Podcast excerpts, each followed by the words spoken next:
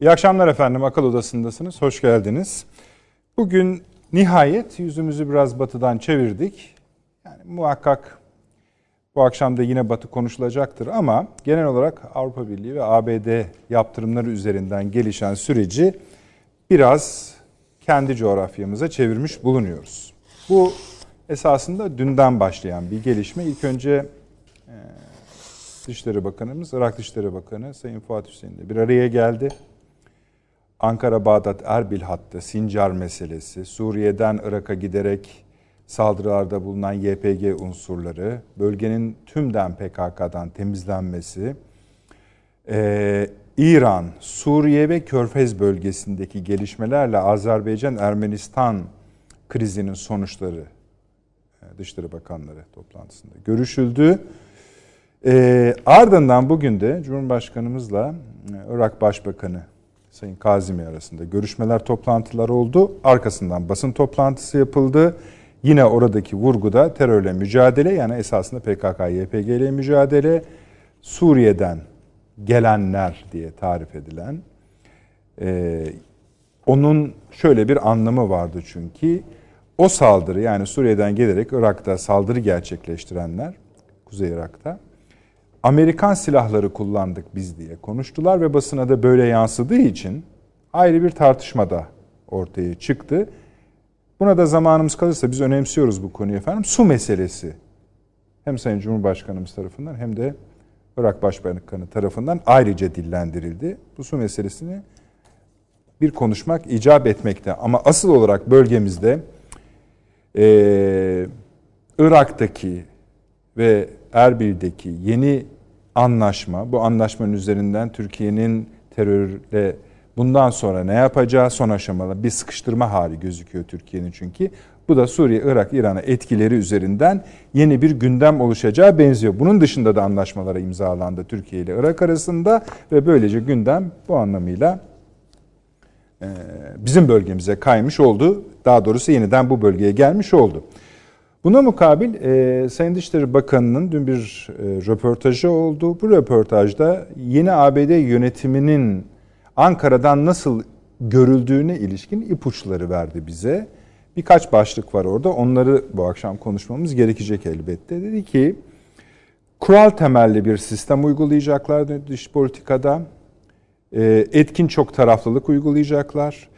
Tek taraflı adımlarda artık adılmayacak dedi. Ve tabii arkasından da dedi ki peki bu Türkiye için iyi midir, kötü müdür? E bize şöyle söyleyelim mealen bize uyar dedi. Şimdi buradan başlayacak e, yeni ABD tartışmasını da biraz açmak istiyoruz. E, nihayetinde de Sayın Dışişleri Bakanı şunu söyledi.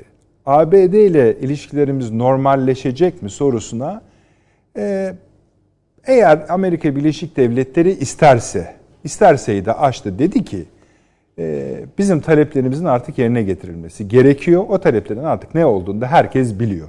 Bu olursa dedi normalleşme olur. Eğer o bildiğimiz talepler ise o biraz zor gözüküyor. Ama bir normalleşme durumu var. Yine aynı konuşmada efendim e, son Avrupa Birliği zirvesi üzerinden yani Türkiye'ye gelecek olası yaptırımlar üzerinden e, Almanya Ankara tarafından ciddi bir şekilde övüldü. Öyle söyleyebiliriz. Bu tasnif sık sık yapılmıyordu ama Almanya'nın yani birçok ülkeye evet onları da takdir ettik dendi. Yani bizim yanımızda durdukları için ancak Almanya'ya hasreten bir övgü yapıldı. Bunun detayları var. Detaylarını da konuşacağız. Tam da bu sırada yani Fransa'nın Almanya karşısındaki yenilgisine paralel olarak Fransa eski Dışişleri Bakanı Hubert Verdin e, bir röportaj verdi ve bu röportaj aslında burada konuştuklarımızın birçoğuna temel teşkil edebilecek, daha doğrusu onları destekleyecek unsurlar taşıyor. Dedi ki biz dedi NATO toplantısında çok ağır yenildik ve bu bunu kaldırmak biraz zor dedi. Ve hatta bir de rakam verdi. Ben başka yerde görmemiştim bunu. NATO toplantısında dedi 30 ülkenin ancak 7 tanesi bizi destekledi dedi. Geri kalanın o tamamı dedi Almanya demedi bakın Türkiye'nin yanında durdu dedi. İlginç. Ee, ve şöyle bir tarifte bulundu. Demin Sayın Dışişleri Bakanı'nın Amerika hakkında söylediklerini ekleyerek gidelim. Biden dedi Türkiye karşıtı olmayacak. sadece Trump'a kıyasla Türkiye'ye daha kayıtsız kalacak. Biz de bu duruma göre hareket etmeliyiz dedi. Efendim başka konularımız var. Onu saymayalım. Daha zamanımızı kıymetli e, kullanalım. Yani şeyde saymazsanız tabii Fransız Fransa Devlet Başkanı Macron'un e, virüse yakalanmasını yani pozitif çıktı. E,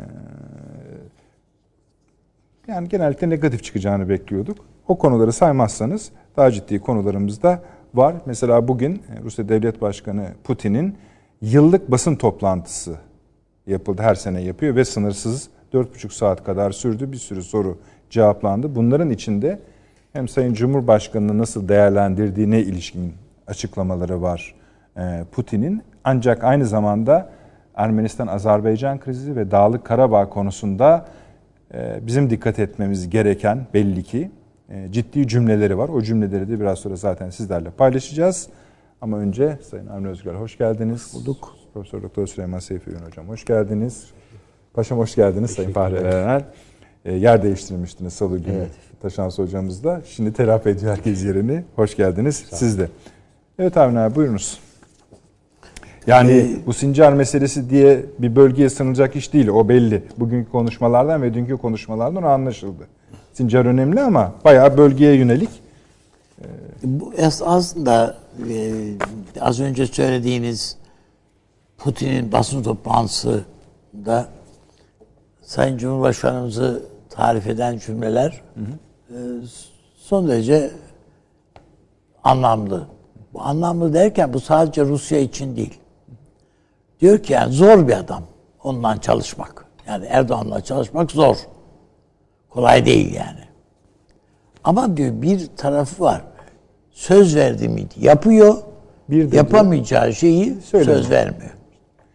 İşte artık o Türkiye oluyor ha. aslında. Tabii yani bu çok Tabii, güzel. Türkiye'nin itibarı bu, oluyor. Bu çok önemli bir şey. Bu Batı ile ilişkilerimizde de yani bıraktığı Sayın Cumhurbaşkanımızın Batı ile ilişkilerde de bıraktığı izlenim bu.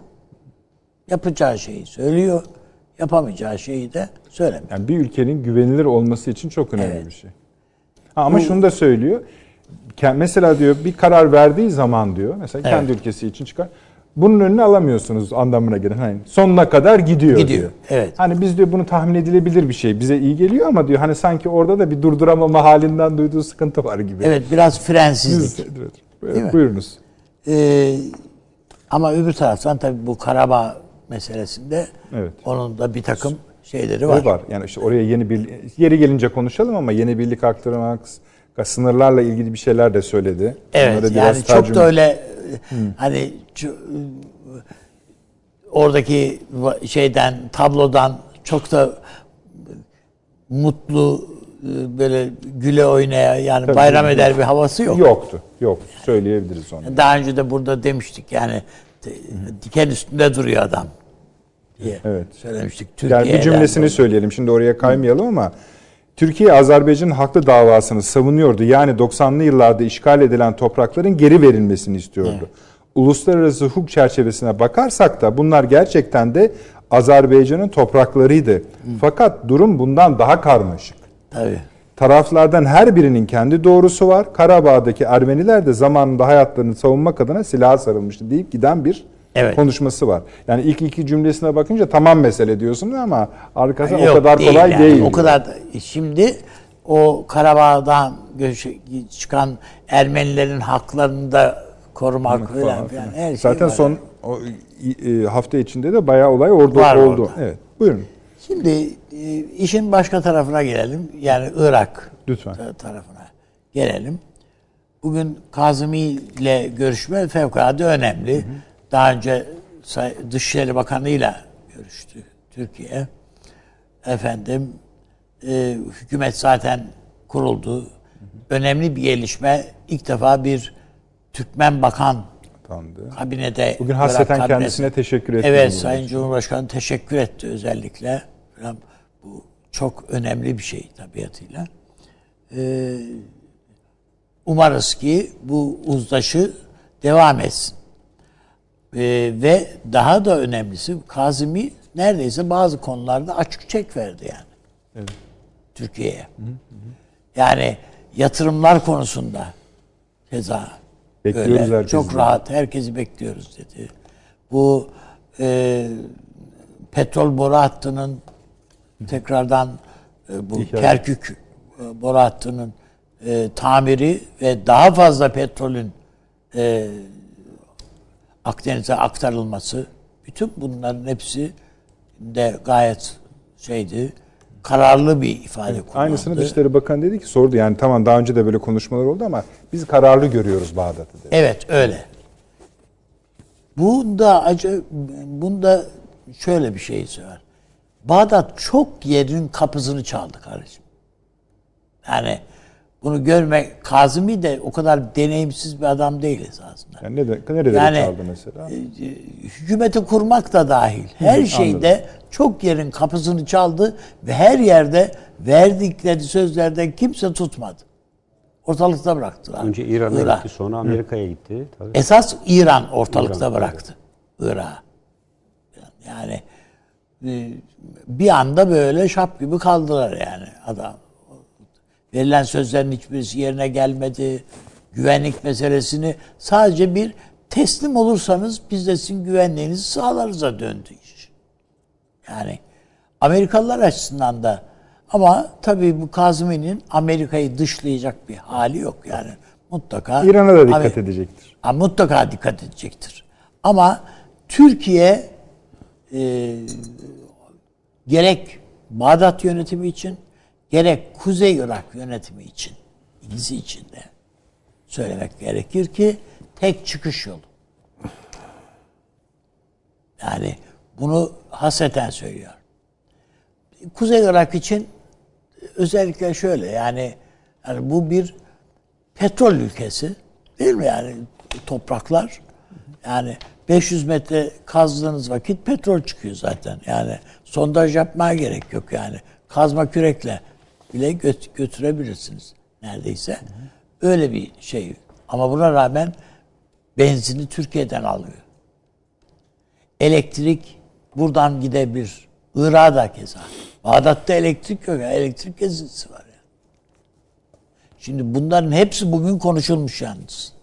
Yani toplantılarda Enerji Evet. Bakanı var, bilmem ne var. Hepsi yani konuşulmuş. İşte yüksek yani bir de Zaten bir yüksek Evet. seviyede stratejik toplantısında da en kısa zamanda yapalım diye değil mi? Kazımi'nin esasında bu toplantılarda öyle biraz. konuşmasında da o var. İkinci bir toplantı daha. Bekliyoruz Sayın Çok çabuk yani seviye filan diye var zaten.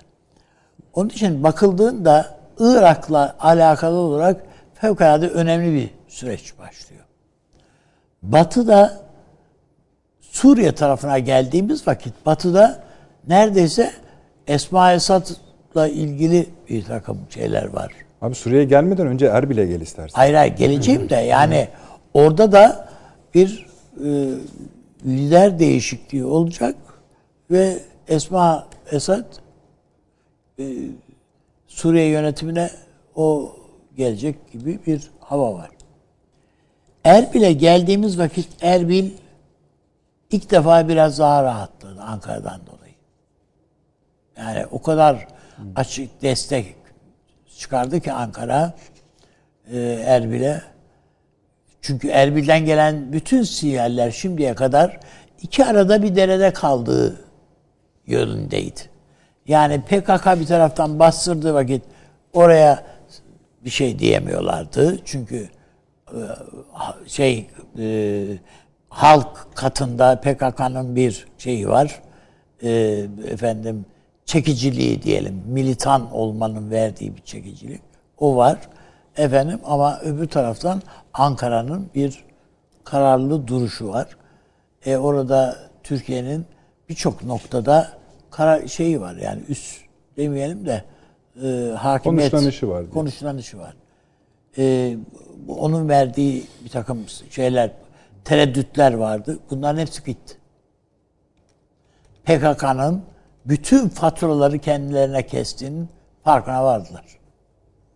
Peki bizim tereddütlerimiz var mıydı? Onlar giderildi. Bizim de tabii. Çünkü Türkiye'ye verilen sözlerin e, burada hani karakolda doğru söyler, mahkemede şaşar misali e, yerine getirilmediği ve hemen e, o sözlerin göz ardı edildiği bir şeylerin uygulamaların başladığı.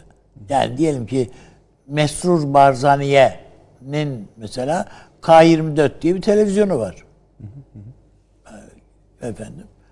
Ee, yani bu Irak, Kuzey Irak yönetiminin resmi, televizyonu. Başbakanın televizyonu. E, PKK'nın elinde ama bu televizyon.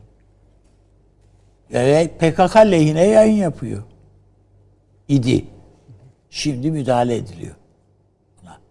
Yani oradaki bir takım unsurları ortadan kaldırıyorlar falan filan filan.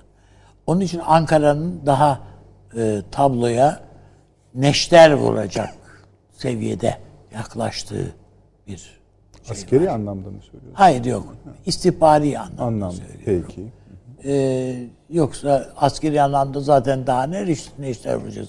Her şey orada zaten. Hayır, oradaki duruma da vaziyet etme açısından E, şeyde e, o kadar ki İran yani Bağdat yönetiminin PKK ile ilgili diyelim ki Sincar'a ilişkin tavrı son derece net. Yani bu e, Sincar'dan çıkacağız laflarını yemedik diyor Bağdat. Peki, Yani üniforma değiştirip geliyorsunuz. Biz de bunu görüyoruz. peki Diyor. Suriye'den gelen terörist unsurların buraya vaziyet edip üstelik de biz el- ağır silahlarla Tabii doğru. ve o Biz Amerikan silahların menşeinin altını da çizerek Tabii, yani tabii, kimse tabii. söylemedi bunları kullandı Tabii, diye kendileri doğru söylüyor değil mi paşam? Evet evet. Evet. Onun mesajı ne?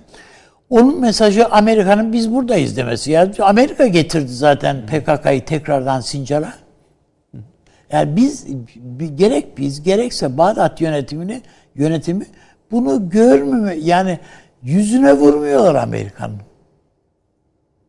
Bu anlamıyla Erbil'in, Bağdat'ın ve Ankara'nın duruşunu Amerikan Yani biz karşıtı- farkındayız senin ne yaptığının diyor Ankara. Aynı şey Bağdat yönetimi için de geçerli. Patron senin ne yaptığını ben görüyorum diyorsun. Ha, hala bu aynı Terane tavrını devam. devam. ettiriyorsan onu bilelim yani. Falan Ki ettiriyorlar. diyorsun ki ettiriyorlar. Yani Amerika her zaman olduğu gibi orada da ikili, üçlü, beşli oynuyor habire. Yezidilere ayrı oynuyor, öbürüne ayrı oynuyor. Hepsine ayrı oynuyor. Keza Türkiye'ye de öyle. Yani işte en basiti bizim Dışişleri Bakanımıza son zirvede değil mi? Dışişleri Bakanları zirvesinde yani niye böyle yaptınız dediğinde e, yasa var yani. Yasa varken bir şey yapamazdık demiş. Katsa için söylüyorum. Katsa için. Hı hı, evet. Yapamazdık demiş. Yani aslında istemeyiz de. Yani ha, sanki hani kanun benim elim ayağımı bağlıyor der gibi yani. Lan şimdiye kadar bağlamıyordu da şimdi mi bağladı? Yani, yani bu yani e, inandırıcı hiçbir yanı olmayan e, çocuk kandırmak için falan söylenen laflar bunlar. Ama tabii Türkiye her vesileyle bu numaraları yutmadığını söylüyor. Aynı şey yani bugün Sayın Cumhurbaşkanımız 17-25 Aralık'ın yıl dönümü biliyorsunuz Evet. bugün. Dedi ki e, bu ne biçim müttefiklik dedi. Değil mi? O vesileyle yaptığı konuşma. Bu katsayı yat- yaptırımlar için. Bu ne için?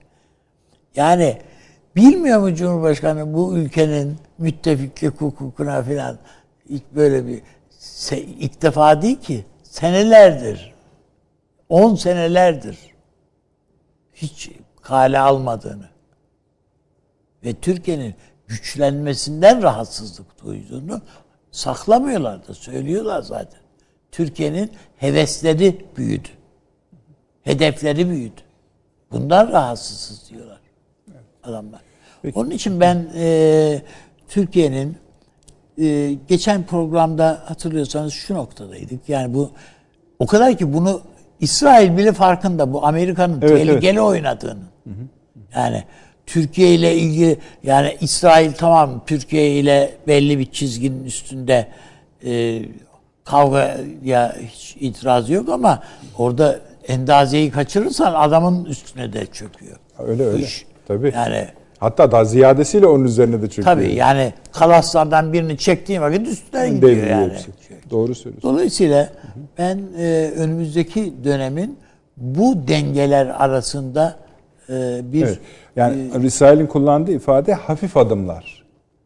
evet Hafif öyle. adımlar. Yani Ürkütmeyin. ürk evet aynen öyle. Çünkü e, bir de şu yani çok kısa rica edeyim bu Esma Esat meselesini biraz açacak mısınız? Sonra aşarız yani. E, Şimdi açmayayım mı diyorsunuz? Hayır şöyle yani e, Suriye'de bir e, rejimin iç bünyesinde de bir tartışma var. Tamam. Şu anda sıkıntılar var. E, özellikle orada e, şey e, Dışişleri Bakanı e, öldükten sonra efendim e, dengeler bozuldu sistemin içinde. Orası bir e, şey devleti, istihbarat devleti ve belli ki es, şeyin Esad e, Beşer Esad ipleri elinden kaçırıyor artık. Rusya karşısında da Rusya da karşısında başka birini istiyor. Yani Esed o kadar verdiği sözleri tutamaz hale geldi ki Rusya'ya da. Aslında bunu biraz ayrıca da konuşmak lazım Tabii. çünkü o da ayrı bir denge demek. O tabii yani herkese söz veriyor. İran'a bir söz veriyor, öbürüne bir söz veriyor. Birleşik Arap bu işte Emirlikleri'ne söz Irak'la veriyor. konuşma, İran'la konuşma, bölgedeki yeni gelişmeler üzerinden belki de Suriye'de Ruslar da yani bütün tıpkı Yeni bir muhatap var. Daha olduğu gibi temiz sayfa açacağım bir muhatap arıyorlar. Evet, evet. Benim söylemek istediğim. Rusya'nın talebinden dolayı orada Esma Esad'ın yüreklendirildiği bir süreç. Evet, yani başlanıyor, Ermenistan, başlıyor Suriye diye. benzerliği yani gibi. İran'da şeyde İngiltere'de bunu bek- bekliyor diye. Peki. İngiltere bunu istiyor diye bir şey var. Peki. Hani şöyle bir efendim e, ilk reklamlarımızı hemen aradan çıkaralım. Açılışımızı yaptık. Sonra işte hararetli konulardan yürümeye devam edeceğiz. Bir dakika reklam arası. Haberin sosyal medyası gzt.com sizi çok farklı bir okuyucu deneyimine davet ediyor. Merak ettiğiniz sorular yanıt buluyor, henüz duymadığınız şaşırtıcı konularsa karşınıza geliyor. Yorumlarınıza editörler cevap veriyor, arkadaşlarınızla paylaşmak isteyeceğiniz eğlenceli içerikler hazırlanıyor. Sizler için kamera karşısına geçiliyor ve olaylar sıkmadan ve anlaşılır şekilde anlatılıyor. Özel infografikler, videoların yanı sıra burada sayamayacağımız sayıda farklı dergiler. Şimdi telefon ekranınızı daha da anlamlandırmak için sizi davet ediyoruz. GZT uygulamasına iOS ve Android marketlerden kolaylıkla erişebilir, pişman olmazsınız. Mutlaka indirin. Reklam arası sona erdi. Döndük efendim akıl odası devam ediyor. Profesör Doktor Süleyman Seyfi Öğün hocamla. Biraz da şöyle yalnız e, tabii ki e, aynı rotada konuşabilirsiniz. Yalnız e, bir iki gelişme daha vardı. E, hani dedi ya Avni Bey gittiği bütün kapılar aslında kapandı. Şöyle gelişmeleri de ekleyelim oraya izin verirseniz. Birincisi Suudi Arabistan'ın e, yakınlaşması. Hem Türkiye ile hem Irak'a. Esasında zaten Irak'la yakınlaşsa da Türkiye etkisi olur. Türkiye yakınlaşsa da ki yakınlaştı, yakınlaşma adımları attı. Irak'a etkisi olur. İki, Ermenistan, Azerbaycan, İran üçlüsü açısından Irak'ın bu oyundaki yani bu yakınlaşmadaki yerinde. Çünkü bu konu konuşulmuş. Bugünkü toplantılarda. Buyurunuz. Anlıyorum. Estağfurullah. Yani tabii e, Esma Esat hakkında bir şeyler söylemek isterseniz. Yani ben Tabii. tabii e, bilemiyorum bunlar doğrulanmış haberler değil Doğrulanmış değil tabii canım. ama Yani, e, yani evet. onun ağır bir rahatsızlığı olduğunu e, takip ediyorduk. Hatta Londra'da tedavi gördüğünü Dönmüş. vesaire. Ama e, üstadımızın dile getirdiği bir iktidar değişimi, isim değişimi daha doğrusu Suriye'de şaşırtmaz. İhtiyaç mıdır? E, ihtiyaçtır çünkü e, çok tıkalı e, noktaları var e, bu işlerin. Onların açılması, oradaki kireçlenmenin giderilmesi için bence bir fırsat doğurur. Mesela Türkiye ile Suriye arasında, Suriye'deki yönetim arasında biraz daha sürdürülebilir ilişkiler falan kurulabilir. Yani belli isimler e, gittikten sonra tabii daha yani, makul olabilir. kadrolar gelirse mesela bunun bize dönük bir faydası Esasında da top olabilir. bir anda çözülmesi de çok da işe yarayabilir yani. Ee, yani evet. Hele hele bunun bir kere Öyle galiba e, anayasa e, oluşturulduktan sonra Tabii. yapılacak ilk seçimlerde böyle Esat ben seçime giriyorum diye giriyorsa zaten o seçim toksik etkileri açık bir seçim. Yani Anladım. onun için tahmin ediyorum onun hazırlıkları Ben giriyorum demesi ben kazanacağım bunu demek. Evet tabii yani. yani. Çünkü sicil kötü o açıdan. Bilemiyoruz. Yalnız şu muhakkak artık Suriye-Irak ayrımını yapmıyoruz değerlendirmelerimizde. Ee, bütünüyle bugünkü haliyle Irak ve bugünkü haliyle Suriye'nin kuzeyinde ikisini enlemesine kesen bir oluşum var. Ve bu oluşum e, hakikaten e, ayağına yer etmiş vaziyette orada. Bunu bir kere veri almak durumundayız. E, şimdi bu tartışılıyor. Bu son Amerika Birleşik Devletleri'nin Türkiye'ye uyguladığı kağıtsa yatırımları, yaptırımları e, meselesi aslında bir gösterge. Bana kalırsa bu işler biraz daha sertleşecek. Yani ben gündeminizin bir başlığı da bu. Ee, işte Ankara-Washington hattında beklentiler işte Washington'ın daha kurallara uygun adım atacağı, daha uluslararası hukuku gözeteceği, çok taraflılığa dikkat edeceği vesaire gibi başlıklar var ama bunları ben şöyle anlıyorum. Bunlar birer alet. Aynen öyle. Bu konuda mutabıkız. Yani. E, bağışlayın ne olur. Mesela etkin çok taraflılık dediği ya ben tek başıma dövemiyorum. Yani hani hep birlikte. Ben dövünce e, çok meşru olmuyor. olmuyor. Hep birlikte döversek, meşru, meşru olacak. Bunu o yani. Bir şey. E, bunu bir esnemeye falan Yok. yormamak lazım. Bana kalırsa bu devam edecek ve doğrudan doğruya bu bahsettiğim coğrafyada Amerikan planı İsviçre saati gibi çalışıyor. Yani bunu görelim. Ee, Türkiye buna karşı adımlar atıyor. Şimdi benim anlayabildiğim kadarıyla bir ne yapıyor? İdlib'den başlayalım. İdlib'de çok e, sert, aşılması zor bir savunma hattı oluşturuyor. Hatta bir ileri harekat hattı oluşturuyor. Hı. Yani oradan başlayalım. Buyurun. Ee, o işte çekilmeler belli gözlem noktalarından belli bir e, işte ne bileyim savunulmaya müsait alanlarda mevzilemeler ve güç yoğunlaştırmaları. Bu net. Ee, ikincisi Kuzey e, Suriye düşünüldüğü zaman oradaki PKK varlığı düşünülmediği düşünüldüğü zaman orada verilen sözlerin tutulmadığı düşünüldüğü zaman Türkiye'nin elinde bir koz var. Çünkü en son anlaşma itibariyle işte 30 kilometre aşağı inmeleri gerekiyordu. Yapmadılar bunu. Bunu ne Rusya Yaptı, takip ne etti Amerika. ne Amerika takip etti. Dolayısıyla Bizim, bu, Ankara'da zaman zaman onları sinirlendirmek için ha bunu hatırlatıyor. hatırlatıyor bir şey beklediği için değil esasında. Hatırlatıyor. Ha, ve, ne oldu bu iş filan diye. Ve yani bu işlerin eli kulağında daima. Yani bu işlerin eli kulağında. Ne şekilde yürür onu ben bilmiyorum ama son e, paşam daha iyi bilir. Kuzey Suriye'ye önemli birlikler kaydırıldı. Evet. Bir e, komando komando birlikleri, komando birlikleri. 150 kişi takviye O çok önemli. Yani özel kuvvetlerden 150 kişi gidiyorsa e, ne onu 10 bin sayınız. E, onu 10 bin falan sayabilirsiniz. Yani. Tabii ki. Ateş gücü, savaşma kabiliyeti itibariyle vesaire. Yani ya bu bu işi bir an evvel yapın, hatırlatmak kabilinden. Hmm ama ya eğer bu işin de arkası gelmeyecekse Türkiye'de gerekeni yapar. Bu Türkiye'nin avantajıdır Kuzey Suriye itibariyle. Hı hı. Çünkü verilmiş bir söz var ve tutulmuyor. Ama Irak tarafı daha karmaşık. Çünkü oradaki plan şöyle işliyor. PKK planı veya arkasındaki Amerika'nın planı. Bu Barzani'yi sıkıştırmak hı hı. ve PKK'nın kontrol altına almak. Dolayısıyla Erbil'den başlayıp işte o hat boyunca Suriye'ye kadar gidecek olan bir bölgeden bahsediliyor. Şimdi zaman zaman hakikaten e, dinlerken e, tamamen e, destekleyici duygular ve düşünceler geçti e, içimden.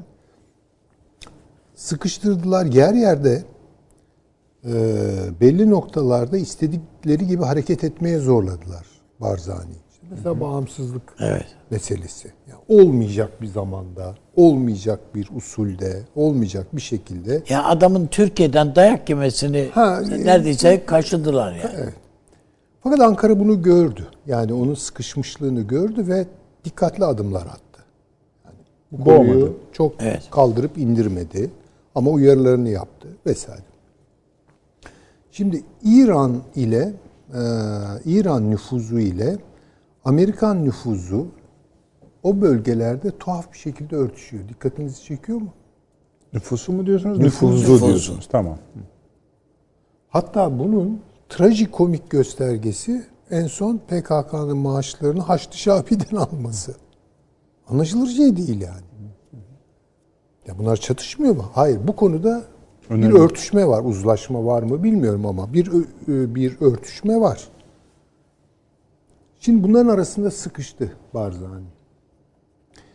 Bugün Goran hareketi olsun, diğer işte o Bar, e, Talabani'nin hareketi, Kürt yurtsever, KYB K- bir şey var neyse şimdi aklıma gelmedi.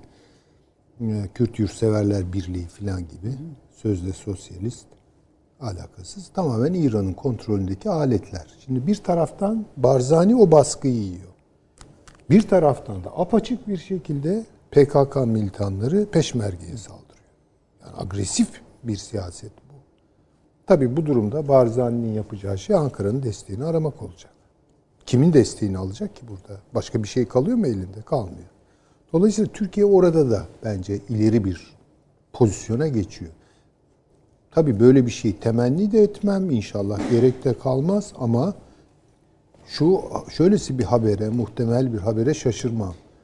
Peşmerge ile Türk ordusunun orada birlikte harekat düzenlemesi. Hiç şaşırmam. Ve bunun sonuçları ne olur? Yani Kerkük ve Musul filan düşünüldüğü zaman biraz hakikaten eee, bazı çevreleri çok kızdıracak sonuçlara da gidebilir bu iş. Şimdi aşağıya doğru geliyorsunuz. Irak hükümeti onu da çok güzel anlattı Üstad.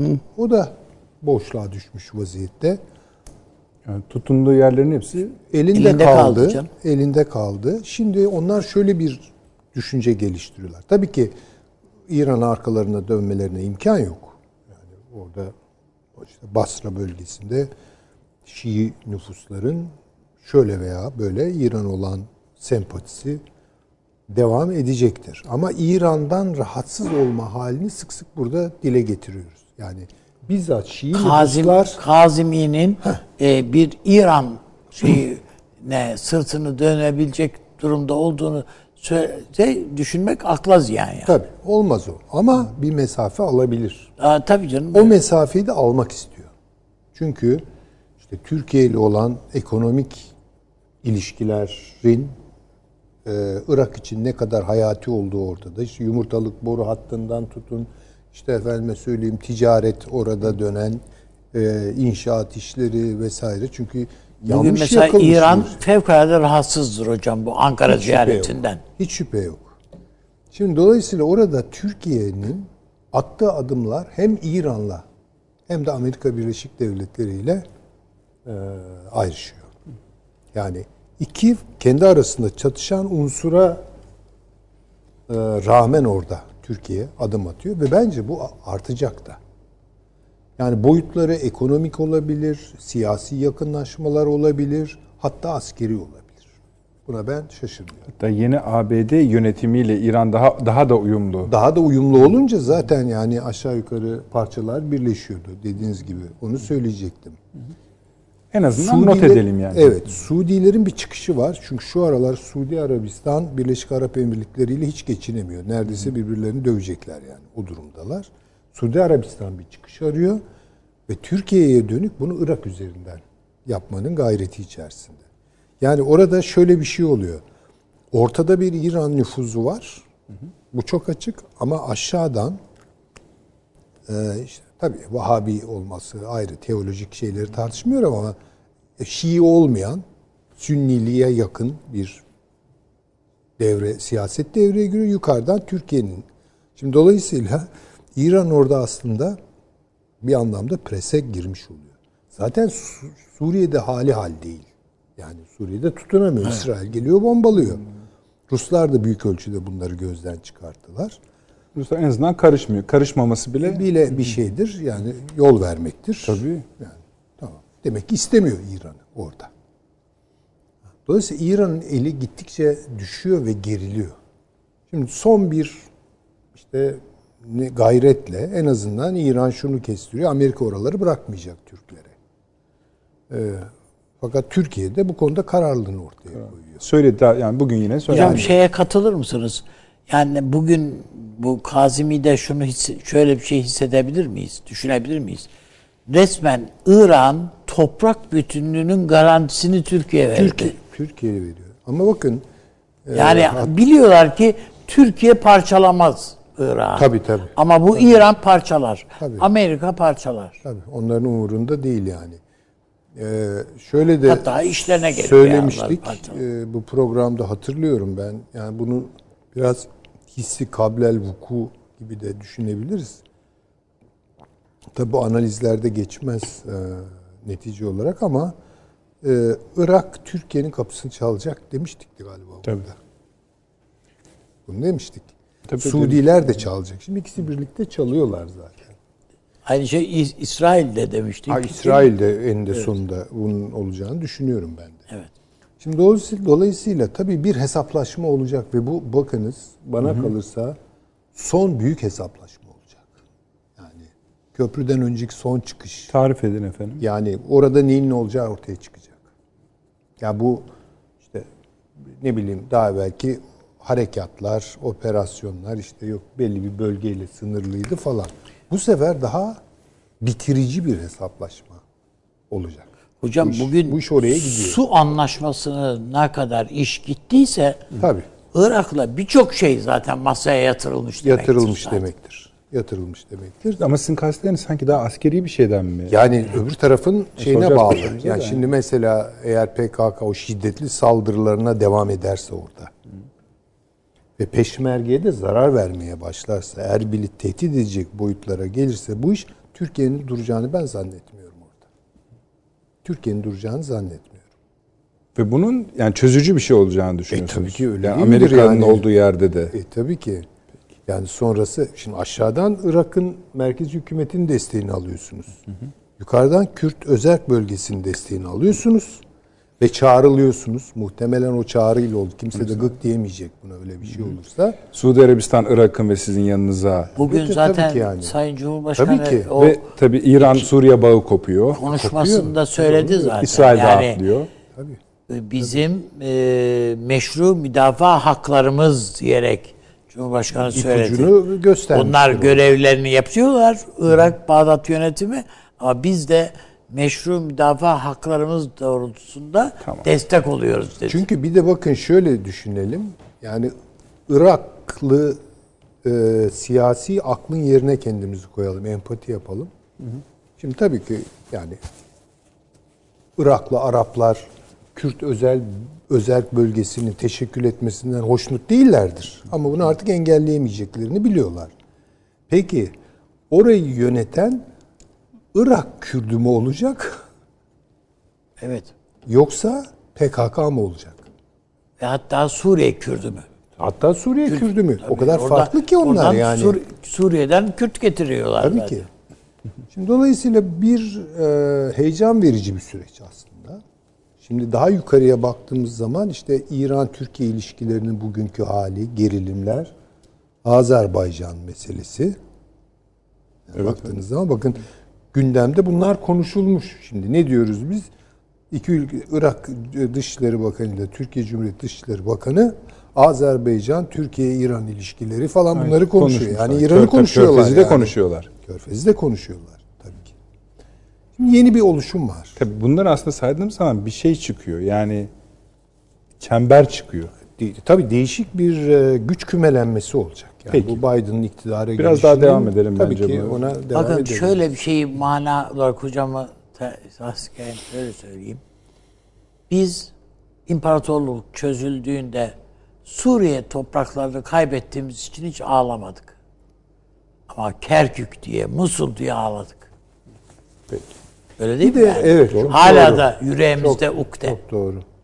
Demek ki yani Irak'la bizim bağlantılarımız daha farklı. Duygusal olarak da farklı. Bir de çok küçük bir şey söyleyeceğim de. Yani bakın bu mesele Azerbaycan için geçerli. Bu meseleler çıkmadan işte Azeriler deyip geçiyorduk. kızdılar bize yani biz Azeri değiliz. Biz tabii. Türküz. Doğru söyleyin. Azerbaycan Türküz. Gayet tabii. İşte bu Türkiye Cumhuriyetler e, lafı içinde yani niye Türk Türk işte onlar yani. Nasıl Türk olunuyor ki başka türlü Türkçe konuşuyorlar. Niye Türkmen diyoruz onlara? Bakın bunu da lügattan kaldıralım. Yani bir bakan, Türk bir bakan bugün Irak hükümetinde yer Eyvallah. aldı. Eyvallah. Bunu kaldıralım yani Türkmenmiş bilmem Değil hocam, Türk işte ya, Ha, bildiğimiz Türk, Türk. Tabii tabii canım.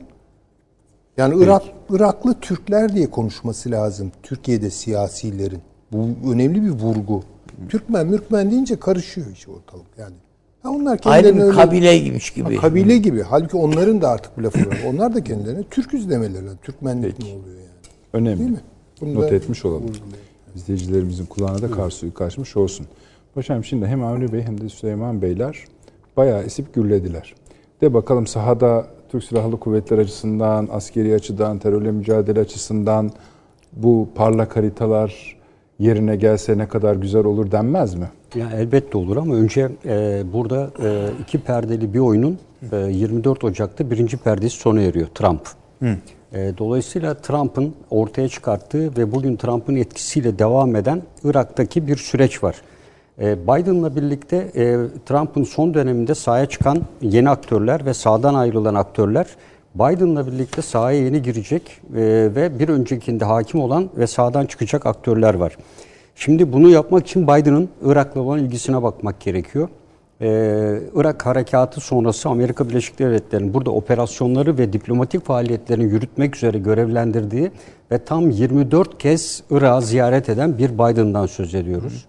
İkincisi 2010-12 yılları arasında hatta 14 yıllar arasında Bağdat Büyükelçisi olan James Jeffrey ile e, çok yakın işbirliği içinde ve e, Irak'la ilgili olan faaliyetleri yöneten bir e, Biden'dan söz ediyoruz.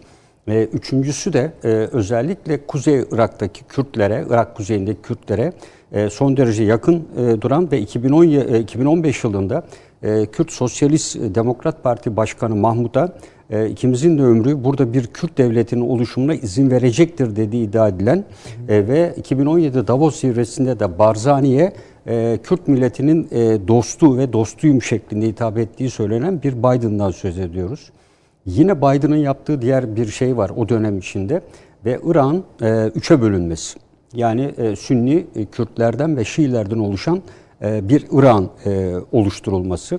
Ve tabii burada en çok korkulan bir şey daha var. Şu anda Trump özellikle 2018 yılında nükleer anlaşmadan çekilerek Haçlı Şabi ile İran arasındaki bağlantıyı büyük ölçüde keserek İran'ın Irak üzerindeki etkisini sınırlandırdı. Fakat Biden'ın tekrar bu anlaşmaya geri dönüyor olması burada Haçlı Şabi'nin kuvvetlenmesine ve aynı zamanda Şiilerin güç ve etkinliğini tekrar arttırmasına yol açabilir. Şu anda Iraklıların üzerinde durdukları en önemli konu bu. Ee, Bunun dışında e, diğer önemli bir konu Amerika Birleşik Devletleri 2014 yılında güçlerini buradan çektikten sonra DAEŞ'in Maliki yönetimi zamanında onun da Şii ve Sünni ve Kürtleri dışarıda bırakan yönetim anlayışı e, nedeniyle ciddi bir şekilde DAEŞ'in başta Musul olmak üzere en etkili faaliyetlerini Irak'ta yaptığını biliyoruz. Şu anda DAEŞ tekrar adım adım geliyor ve toplam 120'nin üzerinde e, Iraklı asker e, ve mensup öldürülmüş durumda. O dönemde DAEŞ'le olan mücadelede en aktif kullanılan Amerika Birleşik Devletleri askerleri var. E, doğal kararlılık operasyonu adı altında tekrar geri gelmişlerdi. Ama en çok bunda Haçlı Şabi güçleri mücadele etmişti. O zamanki basından da hatırlarsak. Ve hatta bu e, yararlılıkları nedeniyle de Irak güvenlik güçleri içerisine adapte edilmişlerdi. E, Trump yönetimiyle Haçlı Şabi'ye karşı e, bir mücadele başlatılınca Haçlı Şabi e, kendini geriye doğru çekmeye başladı. Biden yönetimiyle tekrar bu mekanizmanın kurulması İran'ın dediğim gibi bu bölge üzerindeki etkisini arttırabilir. O zaman Suudi Arabistan'ın buraya bakışı ne olacaktır? Burada ben Irak'la ilgili bütün gelecek beklentilerinde Biden'ın geçmişteki Irak üzerindeki düşünceleri, söylemleri, yaptıkları dikkate alınarak karar verilmesi gerektiğini düşünüyorum. Dolayısıyla Kasimi'nin bu etapta söyleyeceği hiçbir şeyin bir anlamı olmadığını e, düşünüyorum. E, çünkü e, Biden e, bu düşüncelerini ne ölçüde hayata geçirecektir? Özellikle İran'la nükleer anlaşma konusunda yapacağı ve yaptırımlardaki hafifletme e, İran'ın e, İran üçe bölünmesi için ciddi zemin hazırlayabilir. Hı hı. E, şu anda zaten İran kuzeyinde yaşananlar da Biden'ın geçmişteki bu e, politikasını bilenlerin Biden öncesi pozisyon alması olarak ben düşünüyorum. Kasimi de bir pozisyon almaya çalışıyor. Yani tutmaya ee, çalışıyor. Evet, Hı. herkes Biden öncesi bir cephe tutmaya çalışıyor. E, ve bu yüzden PKK'nın peşmergelere saldırısı yeni değil. İki yıldır devam ediyor bu. Bunun şu anda Süleymaniye ve Halepçe'de yoğun halk hareketleri var. Yani İKP'nin yaptığı ve bütün kamu binaları yağmalanmış durumda. Ve Süleymaniye'de e, ki yaklaşık e, 3, e, 500 veya 1000 kişilik bir kamu görevlisi maaşlarını hala alamadılar. Bundan çıkıyor ama ortalığı bulandıranın PKK olduğu. Yani bunun da Sincar Anlaşması ile yani Şengal Anlaşması ile e, oradan kendisinin gönderilmesine bir tepki olarak. Esasında PKK Türk Silahlı Kuvvetleri'nin İran kuzeyindeki bu pençe harekatları sonucu bölgede kalamaz hale gelince doğuya doğru geri çekilmeye başladı. Buraya geri çekilince peşmergelerle iç içe girmeye başladı. Ve hayatını tabiri caizse idame ettirebilmek için peşmergelerin devlet vasıtasıyla topladığı vergileri ve diğer e, vasıtaları haraç olarak almaya başladı. Ve peşmergenin normal anayasal olan düzenine müdahale etmeye başlayınca Erbil yönetimiyle PKK arasında ciddi çatışmalar başlandı. Yani Erbil'in e, asayişten sorumlu sınır kapıları e, komutanı öldürüldü. Türkiye sınırındaki petrol boru hattına saldırı yapıldı ve çok sayıda gözlemcisini de öldürdü. E, dolayısıyla bu bölgeye baktığınızda yani PKK'nın peşmergelere saldırısı ilk değil. E, çünkü e, Sincar üzerinde ciddi bir e, hala devam ediyor e, yer kapma savaşı. E, PKK buradan ayrılmadı, Haçlı Şabi de ayrılmadı. Haçlı Şabi Biden'ın dönüşünü bekleyerek burayı mutlaka tutmak istiyor. Neden? İran'ın e, Irak üzerinden Suriye'ye bağlandığı, kullandığı, milislerini gönderdiği, lojistik destek yaptığı hattın en temel noktası. Ve geçmişten bugüne kadar Haçlı Şabi'nin kontrol ettiği bu bölgeden İran'dan gelen e, as, e, milisler ve diğer lojistik destek bu bölgeye e, geçiyordu. Amerika ve Fransa'nın e, PYD PKK ile Barzani'nin 12 Kürt Ulusal Partisi'ni bir araya getirerek Kürt Ulusal Birliği adı altında yapılan bu ikisi arasındaki önce Erbil arkasından Doğu görüşmeleri yapıldı. Siyasi alanda belli bir e, mesafe kat edildi. Fakat askeri anlamda güç birleştirme konusu Amerika'nın da gayretine rağmen hı hı. E, bir araya gelemeyince tekrar dağıldılar bu grup. Yani bu grup dağılınca PKK Biden öncesi ve özellikle Biden'ın Trump'la birlikte aynı açıklaması oldu. Bizim Suriye'de en önemli vekilimiz PKK'dır. PKK ile işbirliği devam ettiriyoruz demesi e, bence e, bu konuda PKK'nın bu saldırıların arttırmasında da ve peşmergeye bir nevi gözdağı vermesinde de etkili olduğunu düşünüyorum. Yani burada e, özetle... Bu saydıklarınız yani bir Irak'ın üçe bölünme ihtimali ya da planı diyelim son olarak zikrettiğiniz YPG'nin yani Amerika'nın e, gözdağı vermesi sonuçta yine Bağdat yönetiminin Türkiye'ye yaklaşarak bölgede yeni bir dinamik arayışı olamaz mı? Yok. Bence e, burada e, Irak yönetiminin ne yapacağı, Biden'ın nükleer anlaşma İran'la yapacağı... O konuda e, şöyle bu, destek veriyorum. Sadece ABD değil, ABD bunu yaparsa Avrupa Birliği de arkasından Tabii gelecektir. Gelir. Yani e, bunu zaten Avrupa Birliği ile sorun yok. Yani Avrupa Birliği nükleer anlaşmayı Tabii. devam ettiriyor. Ondan çıkmadı onlar. Yani o ülkelerle ilgili Hatta bir sorun yok. rağmen yani Tabii ona rağmen devam ettiler. Onlar bizim öyle bir yani sorunumuz yok dediler. Kastım hani bir blok olarak orada duracaklar. Zaten Amerika'nın temel felsefesi hani etkili kutuplu ya ilk göreve geldiği zaman açıklaması. Biz bu seviye hegemon olduysak müttefiklerimiz ve ortaklarımızla olduk dedi. Tekrar Trump döneminde ortadan kaldırılan müttefiklik ve ittifaklık dönemini tekrar ortaya çıkaracağız dedi. Dolayısıyla bir iş yapıyoruz yapıyorsak burada açıklandığı gibi müttefiklerimizle ve ortaklarımızla yapacağız dedi. Amerika'nın tek başına dünya bu dünyada bir şey yapması mümkün değil dedi. Yine size söz vereyim paşam ama bir şey yani çünkü karşı gibi oldu tezler. Yok örtüşen yerler var tabii. Şöyle var. Bir kere Irak'ta örtük olarak Amerika Birleşik Devletleri ve İran'ın pozisyonel olarak e, birbirine yakın durduğu ortaya çıktı. Yani her ikisi de PKK'ya destek veriyorlar. Haçlı Şabi üzerinden o destek İran'dan geliyor. Amerika'da zaten bildiğimiz gibi silah gönderiyor, asker desteği veriyor vesaire. Yani dolayısıyla burada bir problem yok. Ama şey Benim... dedi ya paşam yani şeyin yapacağı, Irak Başbakanlığı'nın yapacağı hiçbir şey Ama işte yani orada biraz ben duruyorum. Yani Şöyle, biraz e, farklı. e, Kazimi'nin en büyük sorunu güvenlik bürokrasisine olan hakimiyetsizliği. Şu anda güvenlik bürokrasisinin hiçbir yerinde kendi atadığı kişilere emir komuta yönlendirme yapamıyor. En büyük eksikliği o yüzden İran e, güneyinde çok sayıda bu saldırı ve DAEŞ'le olan mücadelede e, Haçlı Şabi yanlısı olan yani İran yanlısı olanlar Sünni tarafta olanlar arasında olaylara müdahalede bile farklılıklar gözüküyor. Yani tam anlamıyla emir komuta birliği sağlanmış, Kazimi'nin güveneceği, Türk Silahlı Kuvvetleri'yle işbirliği yapabilecek bir Irak ordusu ortada yok. Yani böyle bir ordu yok henüz. Amerika eğitim verdi, Fransa eğitim verdi, e, Türkiye'den destek sağlandı ama Irak ordusu o düzeyde değil. E, ve DAEŞ onun için ortaya çıktı zaten. Yani günde şu anda 120 kişiyi öldürdü DAEŞ. Ve Kasimi diyor ki bizim için birinci tehdit tekrar DAEŞ'tir diyor. Ne e, Irak diyor, ne Haçlı Şabi diyor, ne diğerlerini diyor. Türkiye'de mesela diyor ki onları da vururuz diyor. E Ama vurmak değil. O zaman Musul'a gireceksiniz. Yani bunu Musul'a Biden yönetim buna Yani müsaade girip- etmez ki. Yani sizin Musul'a kadar girmenizi Biden yönetimi e, ne şekilde müsaade edecektir? Musul dediğiniz yer 80 kilometre derinlikteki izin- bir yerdir. Dağları aşarak belki. gireceğiniz. Zırhlı birliklerin gideceği yer Silop üzerinden, dar bir hat üzerinden gidecektir. O zaman e, bu yaptırımların üzerine 2-3 yaptırım daha eklersiniz. Gidebilirsiniz. Bunda gidilmeyecek Türk Silahlı Kuvvetleri bunu yapabilecek güç ve kabiliyette. Ama o arazi ve yapısını iyi bilen bir kişi olarak oradan böyle bir tim harekatıyla Musul'u ele geçirmek, bilmem ne yapmak mümkün değil. Bu ciddi bir konvansiyonel bir harekattır. Suriye'deki Afrin harekatı veya Zeytin Dalı'na da benzemez. E, çünkü ciddi şekilde bir derinlikte icra edilecek ve geniş kapsamlı bir harekattır.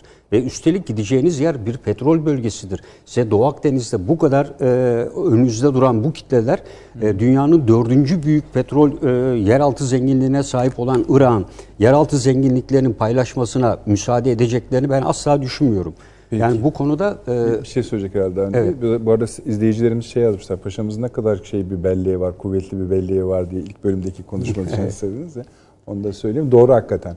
Ee, bir şey paşam söyleyeyim. mutlaka e, tahlillerine de itiraz edilecek bir şey. O şurası doğru değil falan de, diyecek değilim. Ama şunu da düşünmek lazım. Şu anda e, İran bitik vaziyette. Ekonomik olarak. Yani tam dibe vurmuş vaziyette. E, o kadar ki yani ekmek deseniz ekmek, ilaç deseniz ilaç, su deseniz su. Her şey yani İran'da problem. Ve bu e, cenderenin gevşetilmesi, Biden tarafından gevşetilmesi en erken 6 ay. En erken. En erken. Hayır yani en erken. Hani mesela ilaca izin verdik. Çocuk mamasına izin verdik filan. Yani en erken. İran'ın öyle ki ben e, adeta yani böyle fileto haline getirilmiş, soyulmuş bir İran hedeflediğini düşünüyorum Amerika'nın. Yani Biden Amerika yani Amerikan halkına anlatamaz yoksa. Yani sen bütün o nükleer tesislerini filan ne yapacaksın? Sıfırlayacaksın yani. Kaldıracaksın. Anlaşma anlaşma değil mesele. Yani seni artık bir herhangi bir şekilde nükleer tehdit olamayacak bir kıvama, o kulak memesi kıvamına getirecek bunlar. İran'ın bu. İran'ın buna hayır deme şansı da şu an. Çünkü rejim meselesine dönüştü bu. Ama İran'ın arkasında Birleşik Arap Emirlikleri'nin son bir yıldır artan önemli ekonomik, parasal ve Amerika'nın da buna ses çıkartmayan bir yaklaşım var. paşa. Şöyle bir Birleşik şey Arap var. Emirlikleri ciddi e, askeri yardımda bulunuyor. tabii Amerika'nın Birleşik Arap askeri Emirlikleri'ne pek üzerine yardımdan yani gitmediğini kabul söz etmeliyiz. etmiyoruz. İşte, burada. e, ama e, Yani- ateşlenmeye hazır yüzlerce füzesinin olduğunu unutmayalım. Yani bu Ben e, çok silahtan söz etmiyorum Evet. paşam. Yani yemekten. İşte bunun için de Birleşik Arap Emirlikleri çok ciddi ekonomik yardımda bulunuyor. Para desteği sağlıyor diyorum. Buna rağmen için- İran halkı aç. E, Ama nereye sağladığı önemli. Yani İran halkının açlığı tabii ki A- a- 80 yani milyon nüfuslu aldığı para Evet. İran'da rejimin hakim unsurlarının cebine gidiyor. Onun dışında silaha gidiyor. Haçlı Şabi'ye gidiyor. O kadar yani başka bir yere Gittiği Ee, bittiği yok.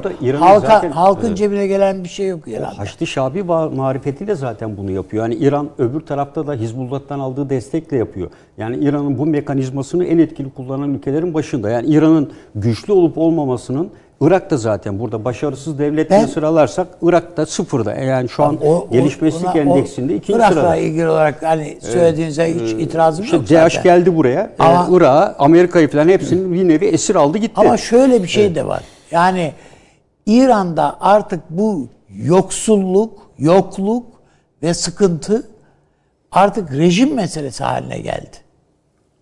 Yani, Yani o, o tabii o ayrı bir şey. Yani, ayetullahlara açıkça saldırı var.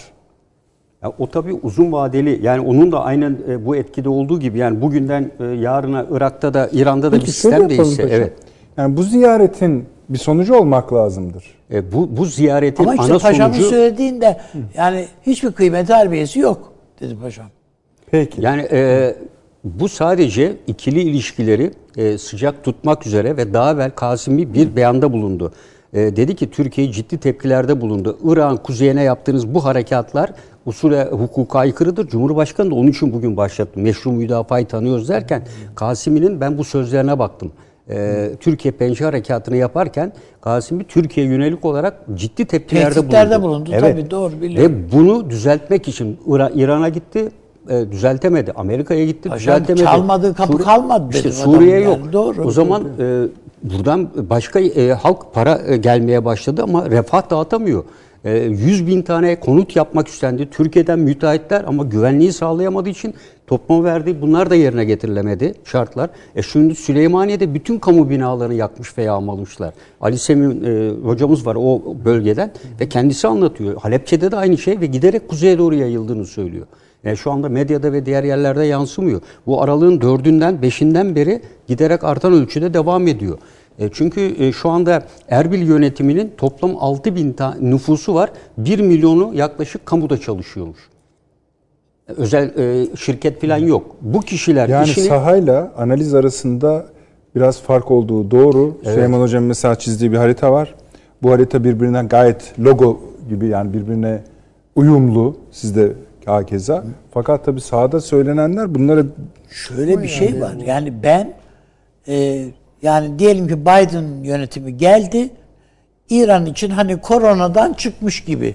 Her şey pırıl pırıl. Öyle bir şey Evet, Şöyle böyle söyleyebiliriz bir dönemin Şöyle başlayacağı bir şey, e, bana şey göre bir hayaldir yani. Yani- Do- doğru. İran, Ben- İran için böyle bir şey yok Süleyman artık. Hocam hani Avrupa Birliği için şöyle bir geçen hafta denklem kurmuştuk ya Transatlantik İttifak. Evet yaklaşacaklar birbirlerine ama Amerika eskisi gibi değil yeni angajmanlarla gelecek. Tabii, tabii. Aynısını İran için söyleyebiliriz. Bu bağlamda belki yeni Yani bir şey. ben hem Yani İran'ı bütün kurtaracak bir şey nük- değil o. işte yani ben bütün nükleer programımı da götüreceğim. Şunu da efendim Irak üzerindeki hakimiyetimi veya etkimi Peki. sürdüreceğim.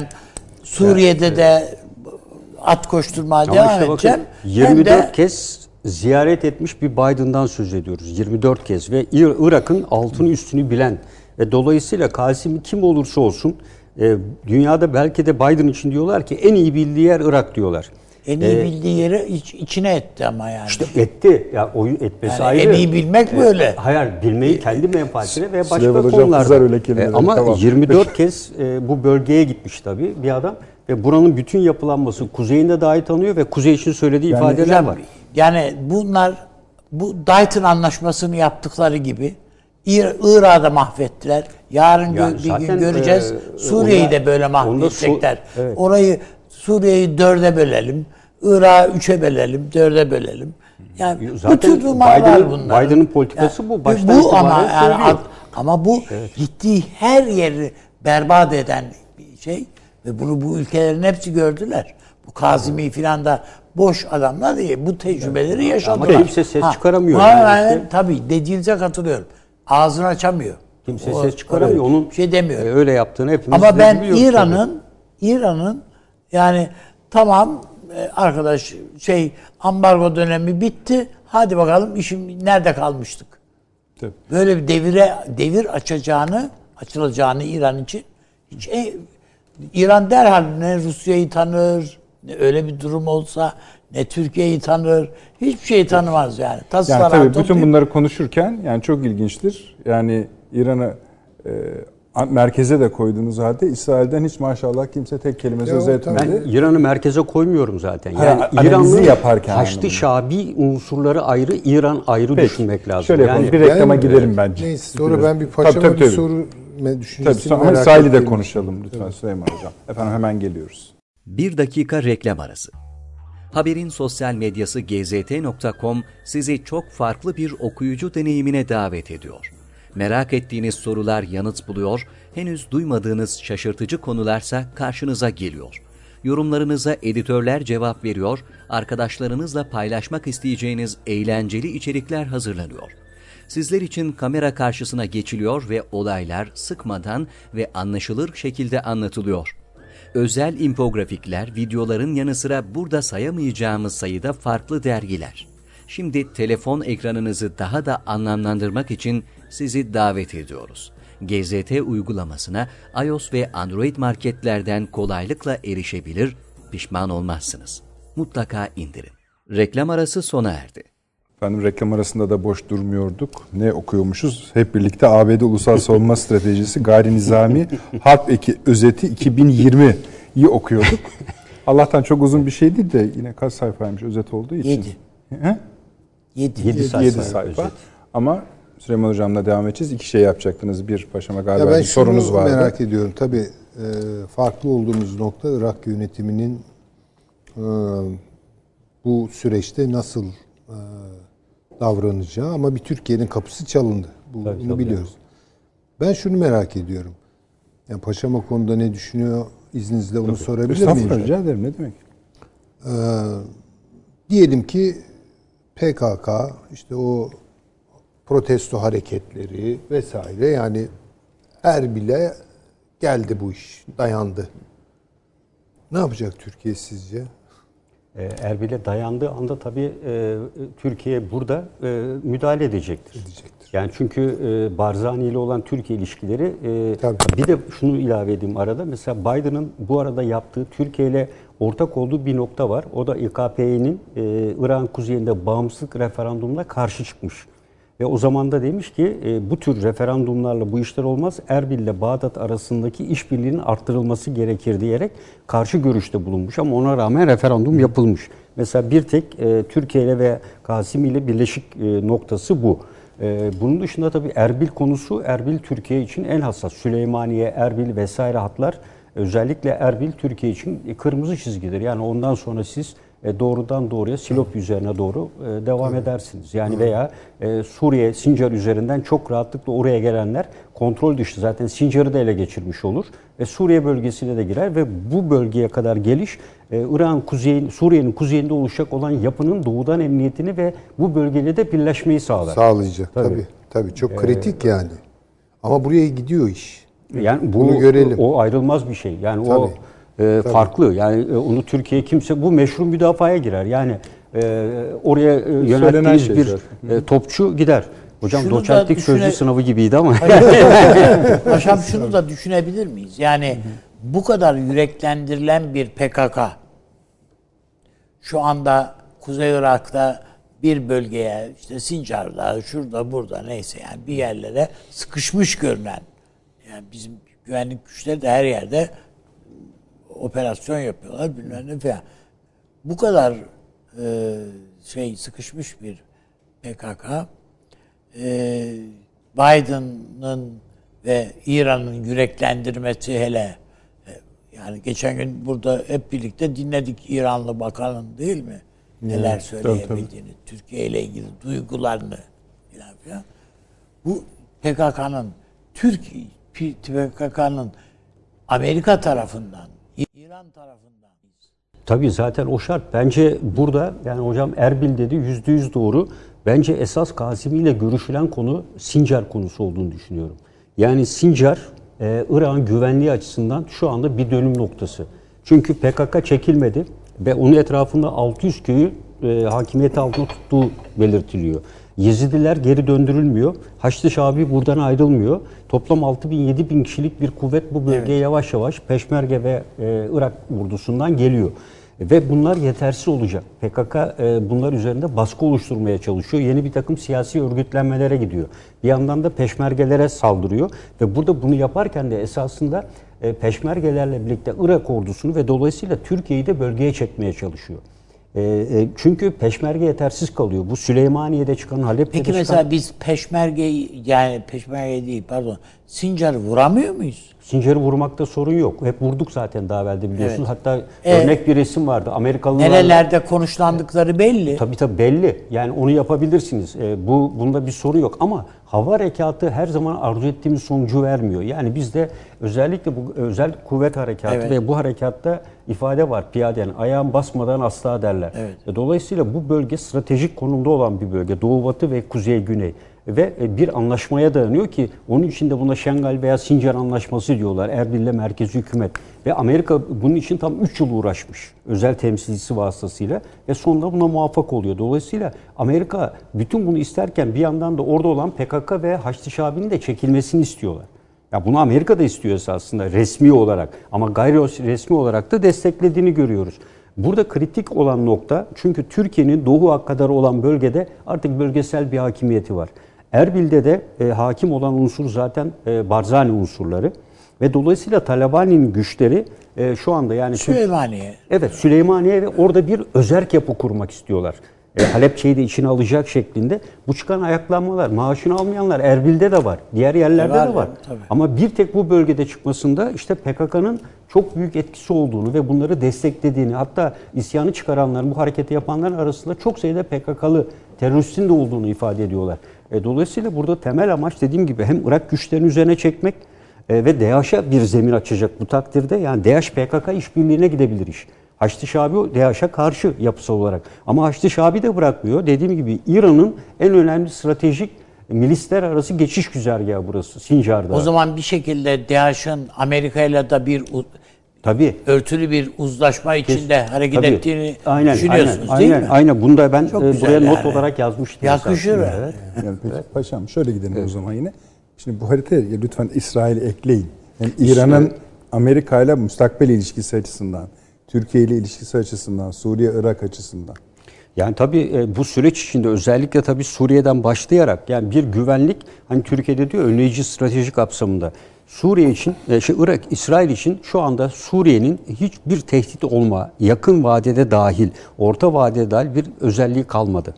Çünkü farklı aktörlerin kontrolünde ve İsrail'e yakın Rusya ve e, Amerika gibi iki farklı aktörün kontrolünde. E, dolayısıyla burada e, kendisine yönelebilecek Irak'tan da bir tehdit yok.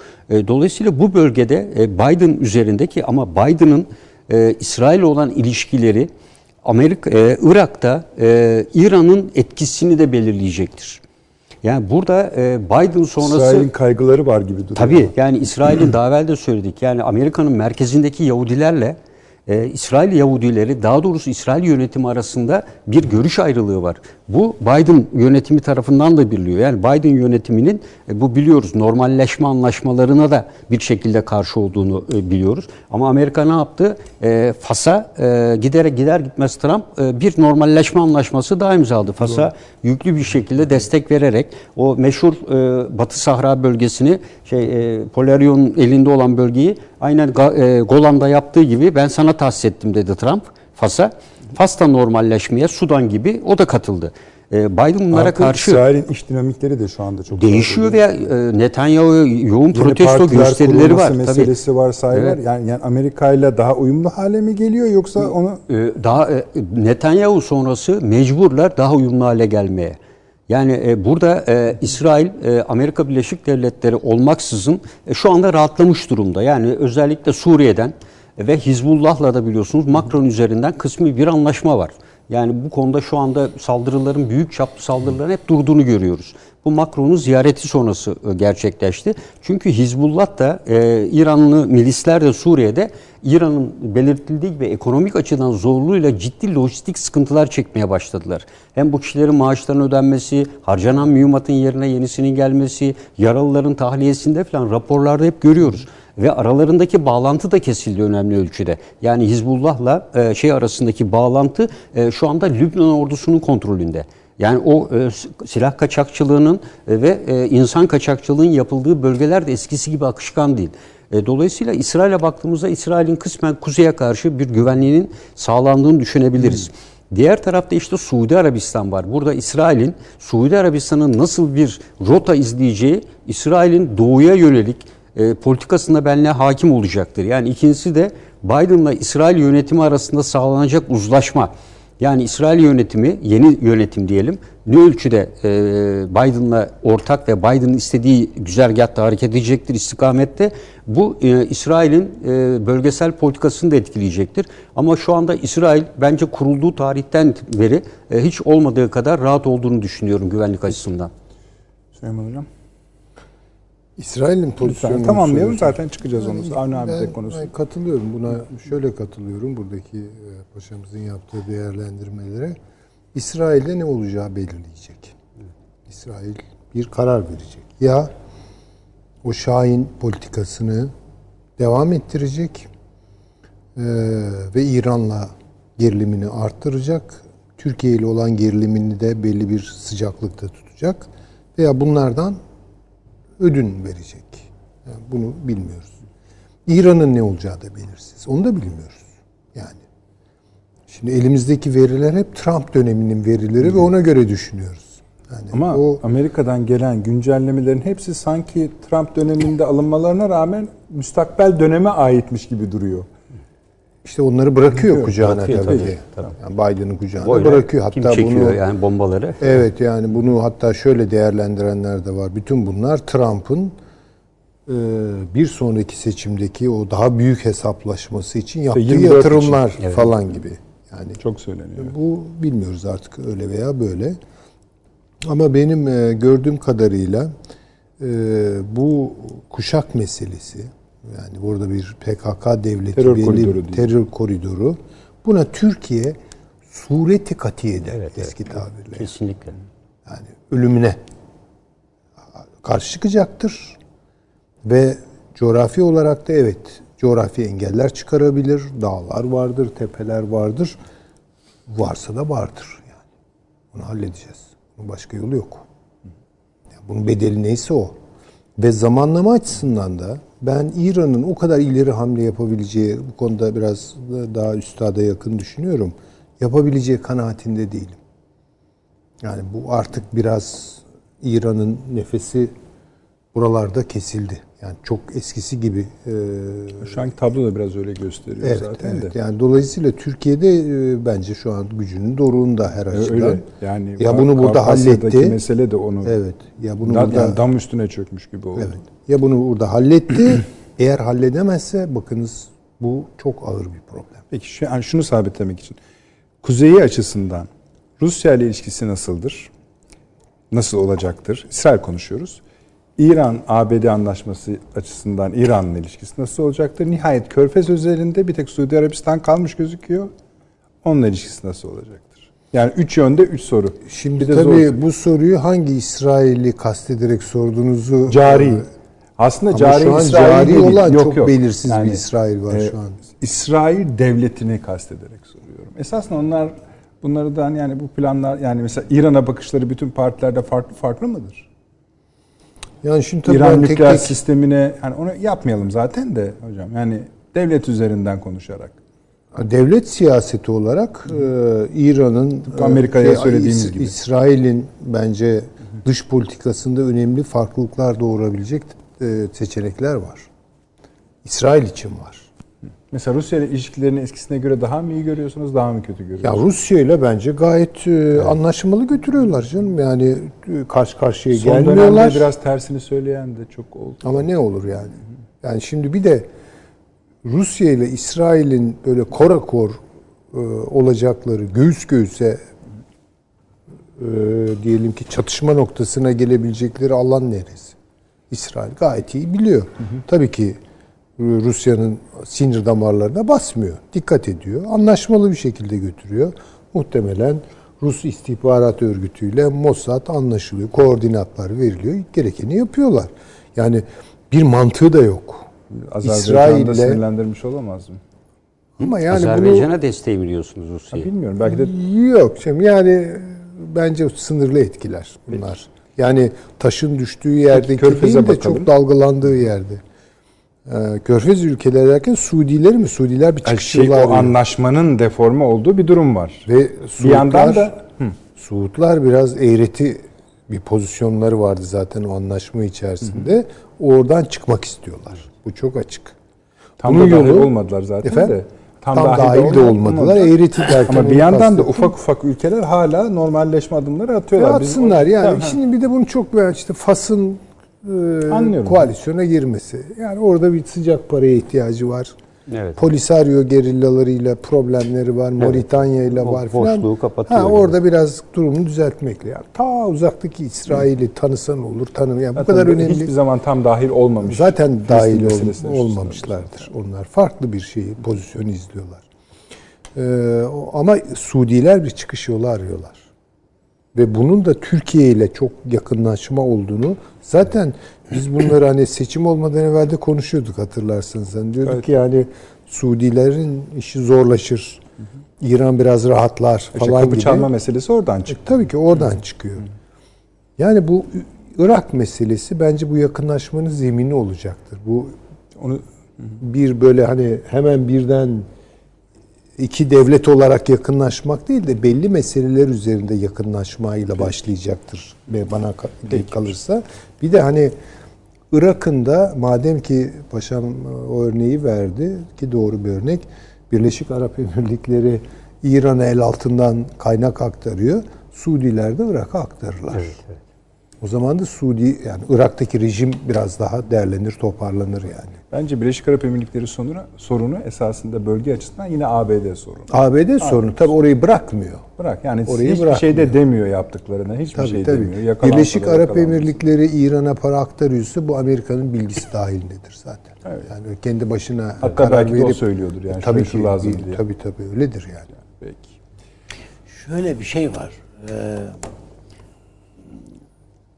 tabii bu çok su kaldırır yani bu iş. Çok hamur kaldırır, un kaldırır falan filan ama şimdi devletler arası böyle çok köşeli manevralarda yani işte bu İsrail-Arap ilişkilerinde işte bu küre, küre ortaklığı falan gibi numaralar. Çok keskin virajlar bunlar. Devletler arası ilişkilerde. Birden yani NATO'dan ayrılıp Varşova Paktı'na girmek gibi cinsinden. Bunlar olmaz mı? Hayır olabilir. İşte bu İsrail Arap anlaşması, Suudi Arabistan işte Birleşik Arap Emirlikleri filan filan bunlar şeyi bu cinsten bir şey. Prensler filan o şeyler bu çok köşeli. Ancak bu biraz e, şey e, fren mesafesi gerektiriyor. Buna biraz alışmak lazım yani. Birden e, bir boşanma yaşadın, boşandığın eşinin kardeşiyle filan hemen ertesi gün ondan filan. O işler zor gider yani. Filan. Yani bu, bu iş bunun gibi yani. Bir anda olmaz bu işler alışamazsın, toplumu alıştıramazsın. Yani Suudi Arabistan'da halk katında çok büyük tepkiler vardır. Yani buna hiç tabii, şüphem tabii, yok. Yani tabii. gidip yoklama yapmaya gerek bile yok. Birleşik Arap Emirlikleri ne zaman elinde bombanın patlayacağının farkında öyle. Yani o, onun derdindedir muhtemelen. Yani Abu Dhabi bilmem ne diyordur da Dubai diyordur ki halt etme. Yani başımıza iş çıkardın falan diyordur. Muhtemelen oralarda falan bu sancılar yaşanıyor. Bu İsrail sancısı. Ben bütün bunlardan dolayı İsrail bir an evvel bir şeyleri bitirimin derdindeydi. Bit- Ama istediği gibi bitiremedi. Tam yetişmedi. Hayır yetişmedi, bitiremedi ve e, ben İsrail'in hani hiç paşam dedi ki yani tarihinde hiç olmadığı kadar güvende. Ben tarihinde evet kendine göre bir güven halkası çizmişti. Ona onu hayata geçiremedi. Hayata geçiremedi. Bunun birçok yerde boşlukları var. Birleşik Arap Emirlikleri'nde boşluk var, Suudi Arabistan'da boşluk var. Türkiye bomboş. Her yerde yani bomboş. Delik deşik. Yani e, eğer Türkiye'yi garantiye almış olsaydı çok biraz daha rahat hareket edebilirdi. Ki şöyle bir şey var. Türkiye'nin zamanı mekanı bekliyorum deyip yani Demokles kılıcı gibi ta şu ana kadar da Birleşik Arap Emirlikleri'nin başında tuttuğu te- şeyleri var, hesapları tabii, var tabii. daha kapatılmamış. Libya'dan gelen. Ha, tabii. Tabii. Yani onlar Gibi. duruyor ortada yani da. Mutlaka öyle. Aa, siz dediniz ya korkuyla yaşamak. Evet. Böyle. Yani, ya ben İsrail'in e bir de seneler içerisinde evet yani bir e, Leyla Halit yok artık. Yani karşısında.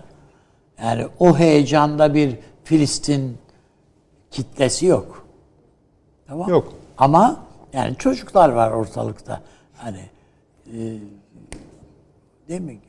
E, küçük generaller dediği şey. Arafat'ın. Arafat'ın. Şimdi e, evet bunlar yok ama öfkeli bir Tabii. Filistin ha, nesli var, var yani ortada.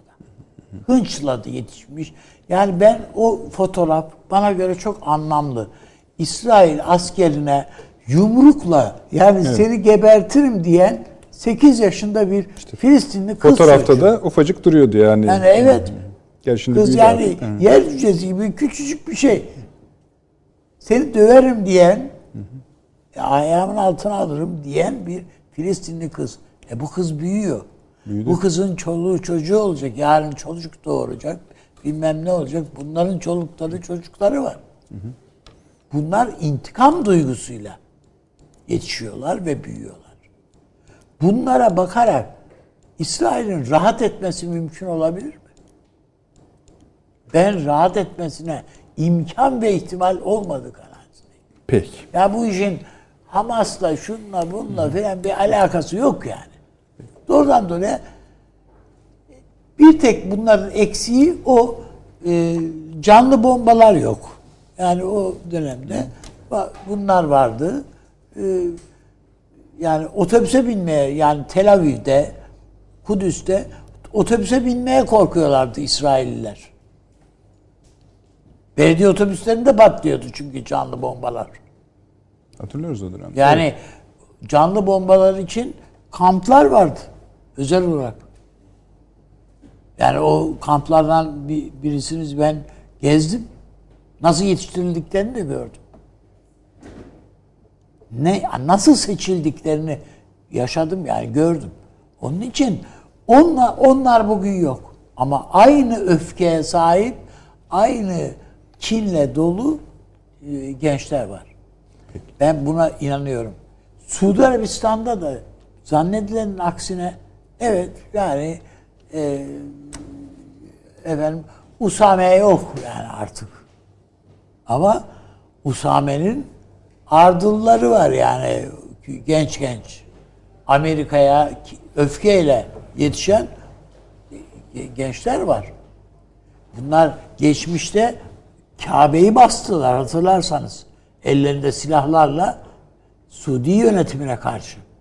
Evet. Suudi Arabistan Fransız komandolarını getirmek zorunda kaldı oraya.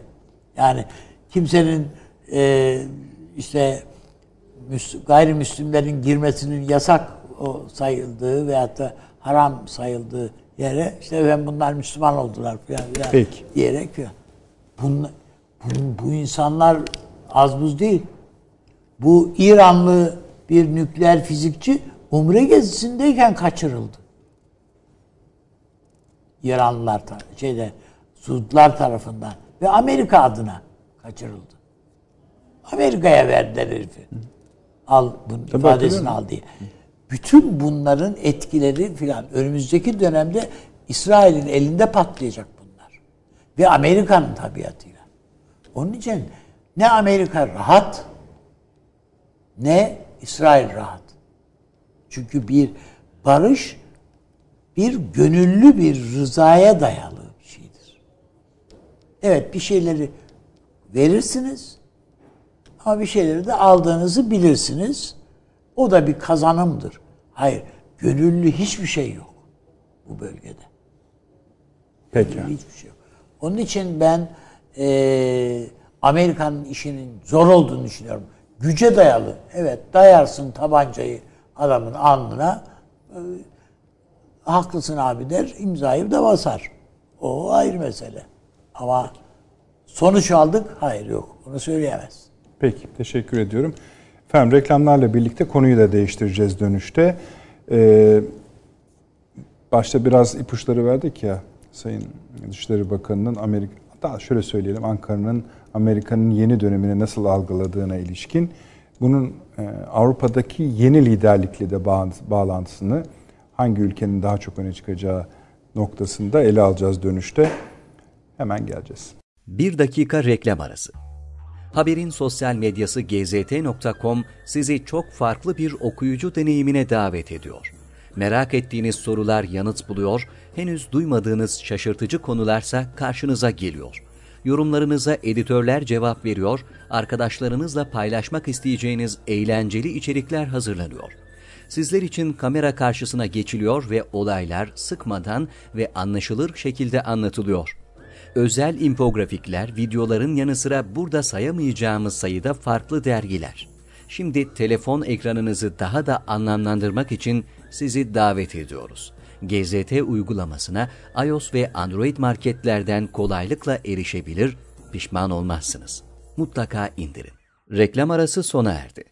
Akıl Odası devam ediyor efendim. Hatırlatayım, Dışişleri Bakanı'nın e, verdiği röportajda Amerika Birleşik Devletleri'nin yeni yönetimiyle beklentilerini tarif ederken nasıl daha doğrusu ABD dış politikasının yeni e, aksamını tarif ederken ne demişti? Kural temelli sistem, etkin çok taraflılık, tek taraflı adımlara artık olmaması, yok sayılması. Bu Türkiye'ye yarar mı yaramaz mı sorusu ortada duruyor. Onun içinde bu üç kelimenin aslında bir mantığı var. O tek mantığı da izah etmemiz gerekiyor. Bu bir. İkincisi şu. Yine Sayın Dışişleri Bakanı'na sorulduğu zaman Avrupa Birliği zirvesinin dinamiklerini nasıl gördünüz diye e, kendisi dedi ki e, çok belirgin bir şekilde Berlin'e, Almanya'ya yani bir Dışişleri Bakanı ancak o kadar zaten bir başka ülkeye e, hakkını teslim eder öyle söyleyelim, söyleyelim takdir eder. Diğer destek veren ülkelere de takdirlerini söyledi Sayın Çavuşoğlu. Ama anladık ki Türkiye'nin Almanya'ya bakışında bir farklılık var. Onu da konuşmak isteriz. Bu de Süleyman Hocam'dan başlayalım müsaade ederseniz. ne oldu? Sıra mı kaydı? Yok hayır hayır. He. Yani biraz...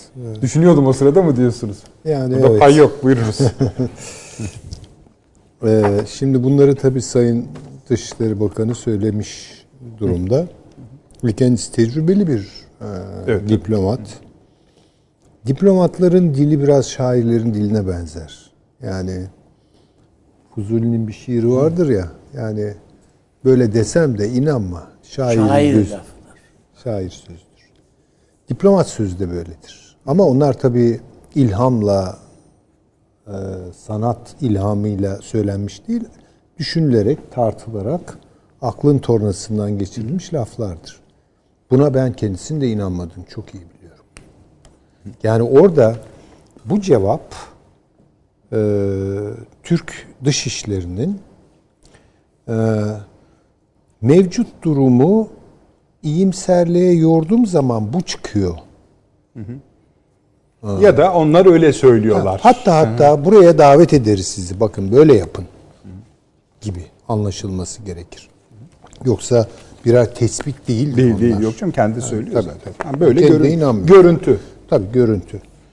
Yani şimdi mesela bu açıdan Amerika Birleşik Devletleri'nin yeni e, siyasetlerinde etkin çok taraflık işte demin de arz etmeye çalıştım. Yani evet etkin çok taraf. Çünkü ne demek bu? Bunu da şöyle e, tercüme edelim.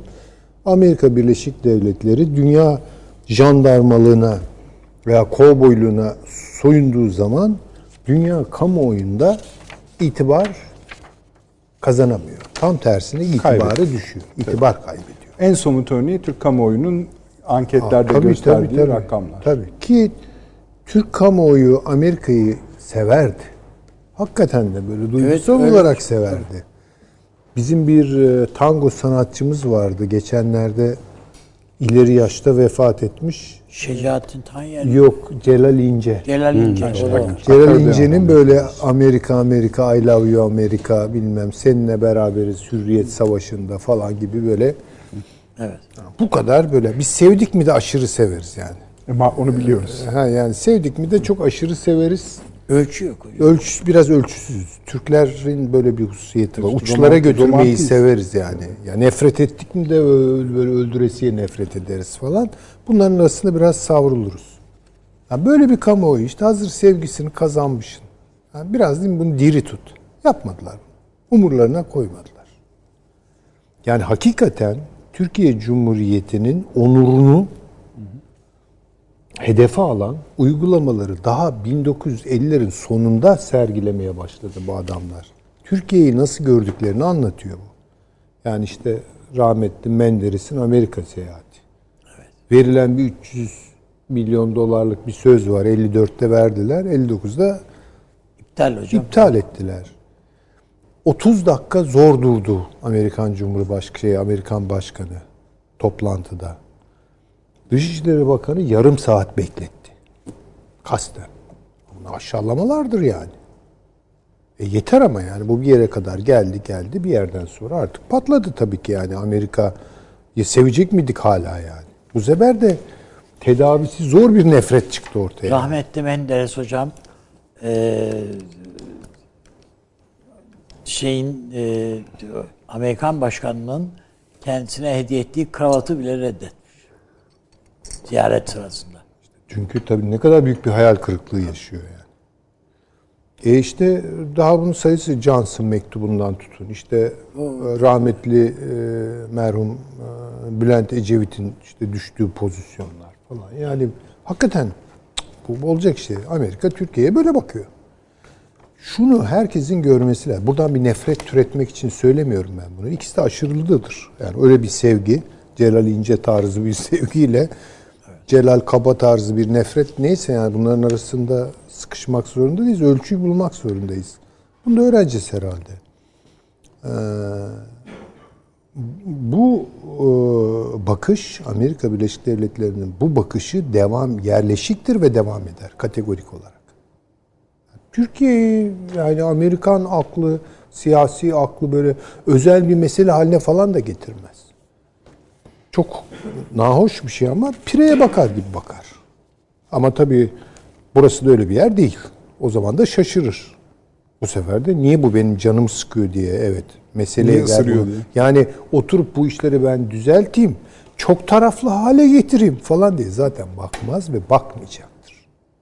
Bu biraz eşyanın tabiatına aykırı. söylediğimiz gibi yani hani tek başıma yapınca yapınca kötü gözüküyor. E, tabii ya işte bu çünkü bir bilanço olarak, bir siyasi bilanço olarak geliyor Amerika'nın önüne. operasyonu Yani gibi. evet. Ya işte bir Reagan dönemi böyle ortalığa çıktı, kovboy falan.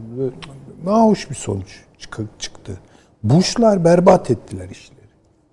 Ki onlar gene koalisyon yapıyorlardı. Yani bir koalisyonla Irak'a giriyorlardı falan. Ama böyle Amerika merkezli konuşmalar falan bu kredi kaybettirdi. Bunu işte telafi etmek için bir Obama'yı buldular. Şimdi işte Trump bunu gene tabii da- darmadağın etti. İşte Trump'a karşı Biden'ı buldular. Hiç önemli değil bu. Amerika dünyanın hegemonik patronudur.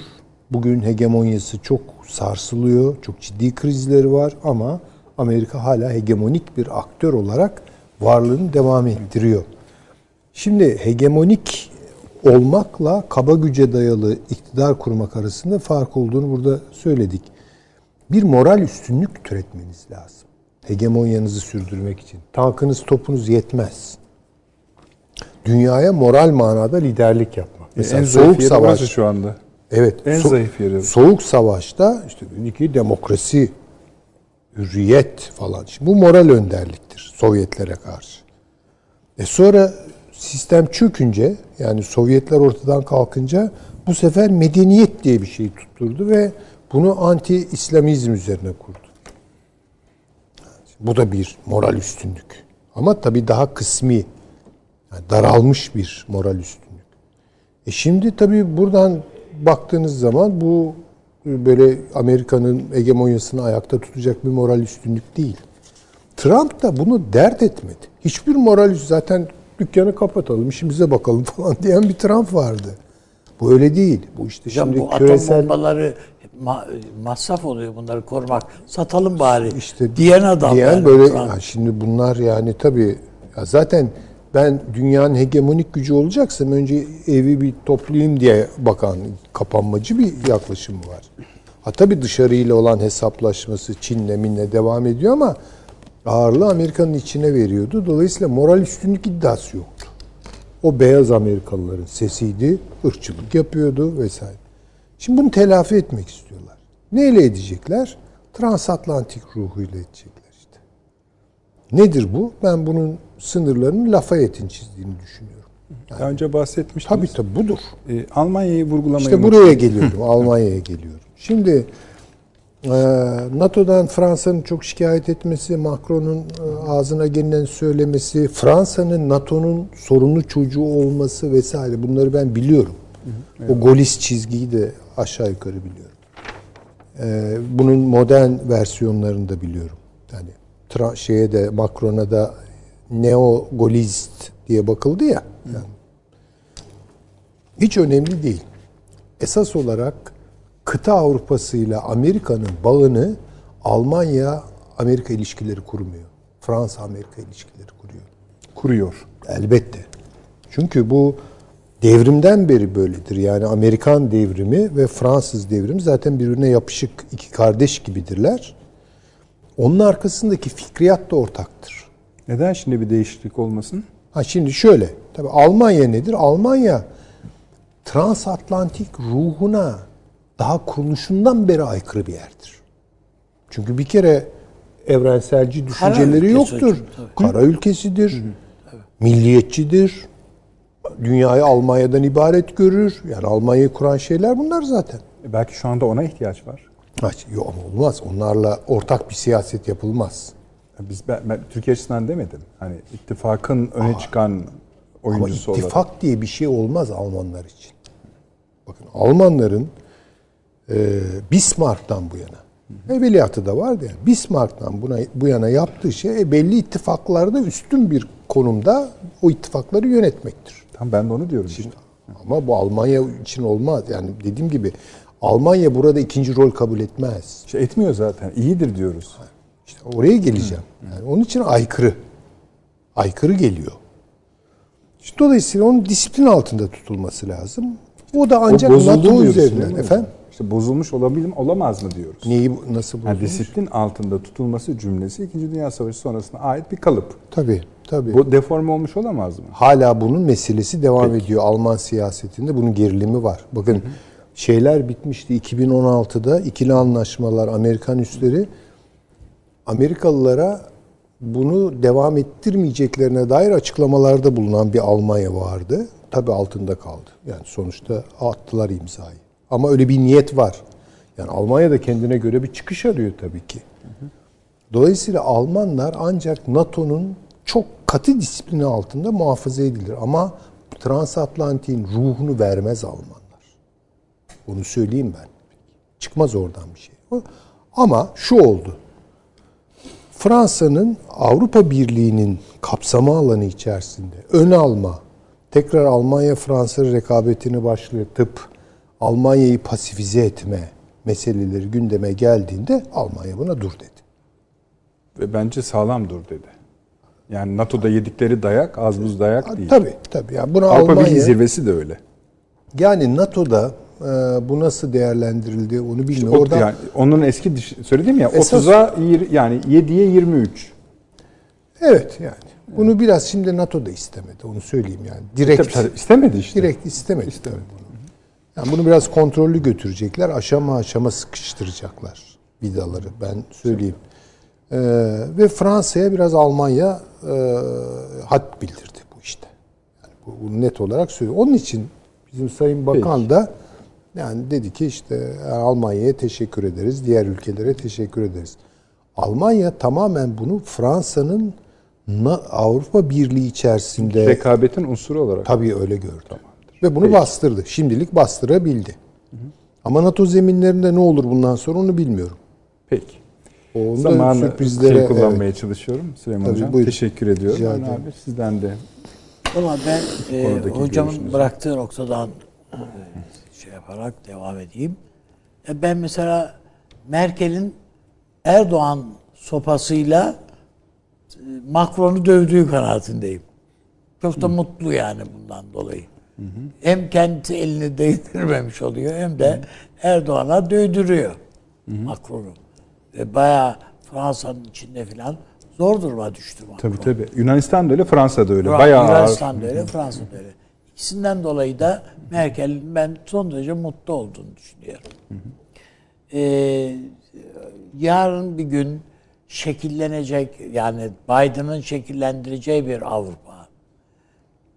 Yani Amerika'nın tekrardan hegemon bir kimlikle üstüne geleceği, bastıracağı bir Avrupa'nın Al- Almanya'nın işine gelmeyecek kanaatindeyim. Ha, Çok özür dilerim abi. Mesela o eski Dışişleri Bakanı Fransa'nın diyor ki Evet. hepsi diyor şey Türkiye'yi tuttular diyor. Mesela neden hani şeyi tuttular demiyor? Yani işte, e, Ya bu- Almanya'yı tuttular bu demiyor. şöyle, hepsi diyor şeyi yani- tuttular diyor. Ee, Türkiye'yi tuttular diyor. Avrupa İkinci Dünya Savaşı sonrası e, kendi direnişlerine destek veren bir ve e, fikri olarak da e, güdük bir Amerika'ya tarafta şeydiler. E, ka- yan- ondan yanaydılar. Yani dikkat ederseniz. Şimdi öyle değil. Yani o Grace Kelly'ler filan bitti o dönemler filan yani Monaco'lar şunlar bunlar filan Hollywood'a teslim olmuş bir Avrupa. Son derece rahatsız edici bir şey. Avrupa'da ilk defa prensler filan bir takım şeylerle soruşturmalara uğruyorlar şunlar bunlar filan. Bu filan. Bu Avrupa'nın hoşuna giden bir şey değil. İngiltere'nin ben ne kadar rahatsız olduğunu tahmin edebiliyorum. Yani hem Evet evet.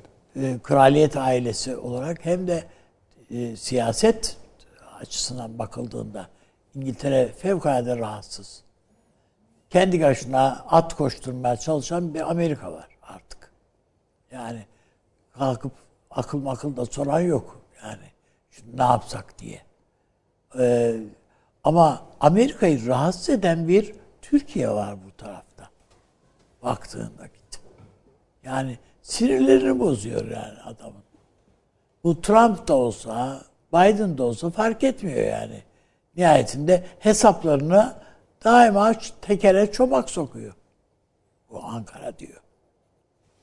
Bu Erdoğan işte başımıza gelen şeyler belki bugün yani işte bunun için dedim ya yani yıl dönümüydü bu. 17-25 Aralık. Ondan önce işte bu MIT krizi vardı. Yani ye- 7 Şubat o MIT krizi. Sonrasında işte 15 Temmuz. Ya bunların hepsinin bir tek amacı var ortak. Ya bu Türkiye'nin Türkiye denkleminden E harfini çıkaralım. Erdoğan'ı. kenara alalım. Gerisinde hiçbir sorun yok diyor adam. Yani gerisiyle AK Parti aynen kalsın canım. Ya ne olacak? Şu- Diğerleri aynen kalsın ben devam. Hiçbir problem yok. En küçük bir rahatsızlıkları bile yok. Ama burada suyu bulandıran bir adam var. Buzsuz istiyor denklemi.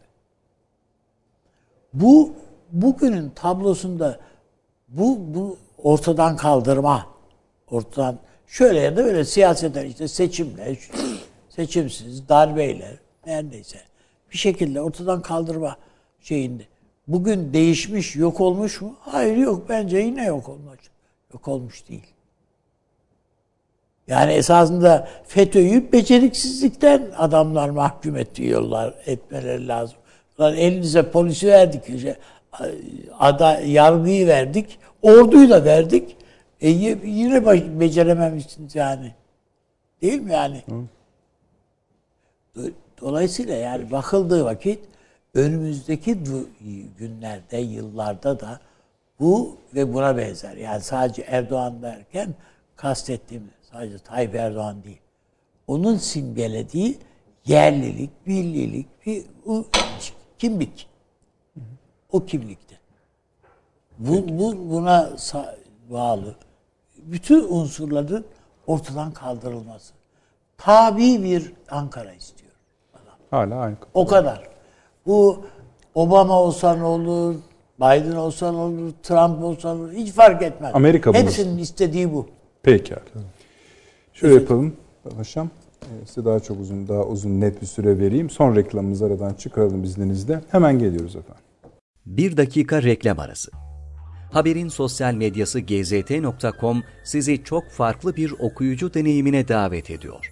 Merak ettiğiniz sorular yanıt buluyor, henüz duymadığınız şaşırtıcı konularsa karşınıza geliyor. Yorumlarınıza editörler cevap veriyor, arkadaşlarınızla paylaşmak isteyeceğiniz eğlenceli içerikler hazırlanıyor. Sizler için kamera karşısına geçiliyor ve olaylar sıkmadan ve anlaşılır şekilde anlatılıyor özel infografikler, videoların yanı sıra burada sayamayacağımız sayıda farklı dergiler. Şimdi telefon ekranınızı daha da anlamlandırmak için sizi davet ediyoruz. GZT uygulamasına iOS ve Android marketlerden kolaylıkla erişebilir, pişman olmazsınız. Mutlaka indirin. Reklam arası sona erdi.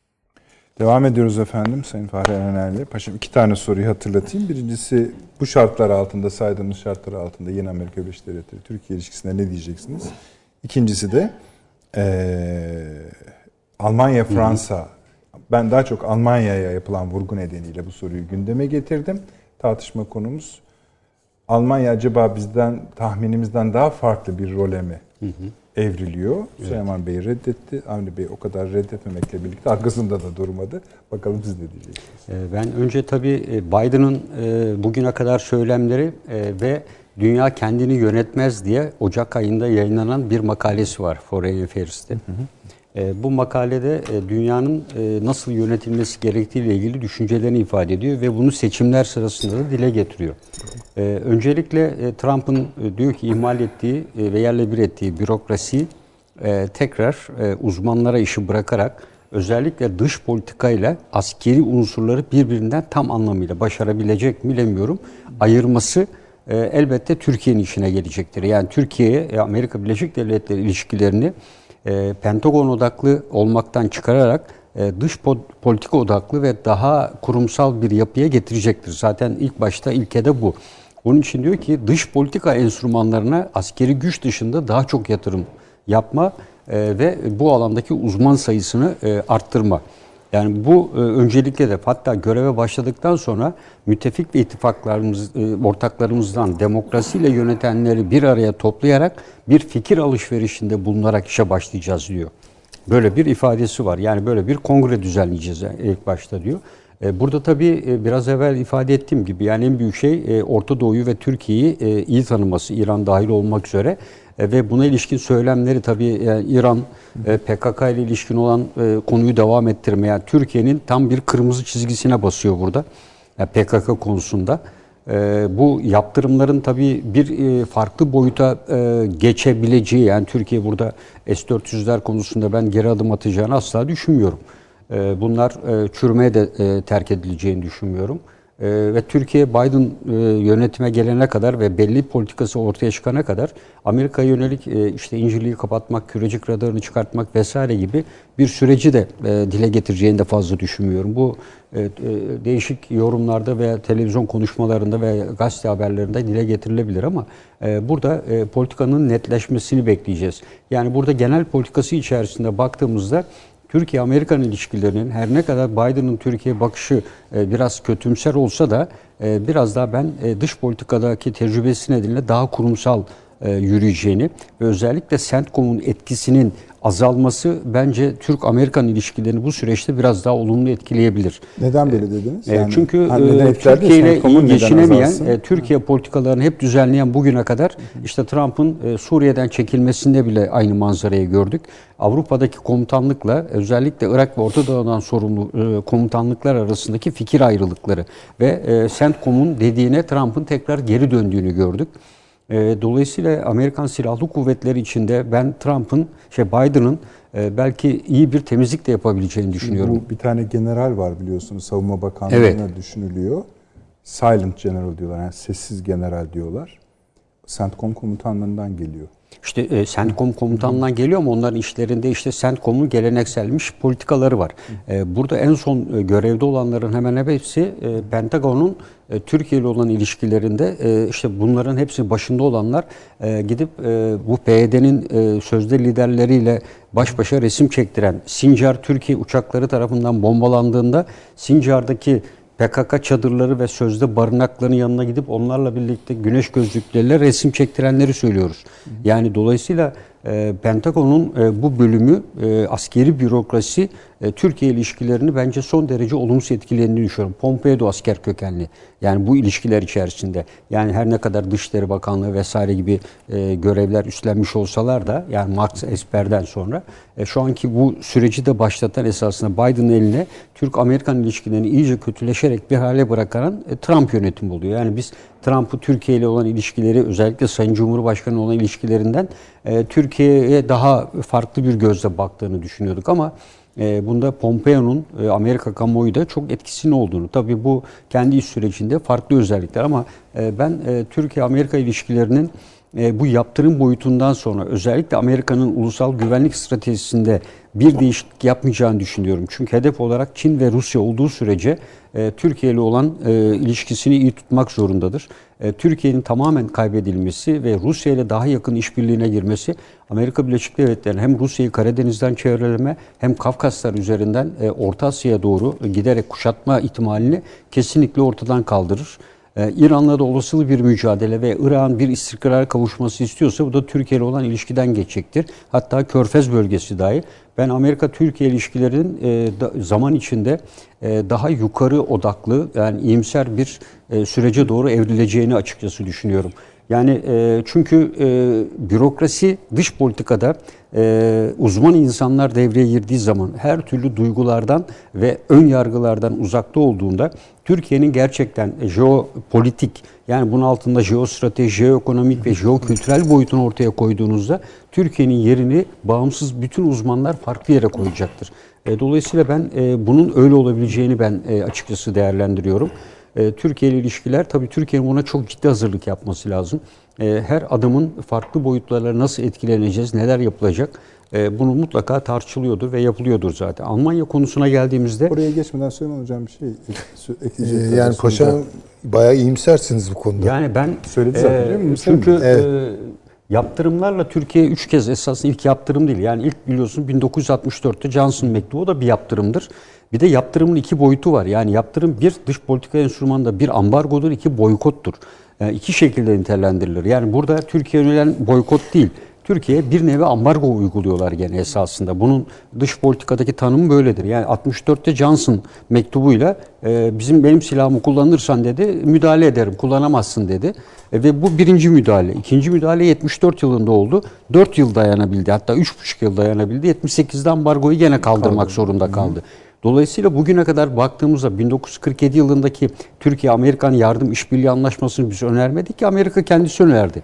NATO'ya getiren de kendisi oldu. E, çünkü Rusya karşısında bir çevrelemeye muhtaçtı. Hatta Biden'ın bir ifadesi var. Şu anki şartlar esasında soğuk savaş zamanı aklı uygulamayı gerektiriyor diyor Biden.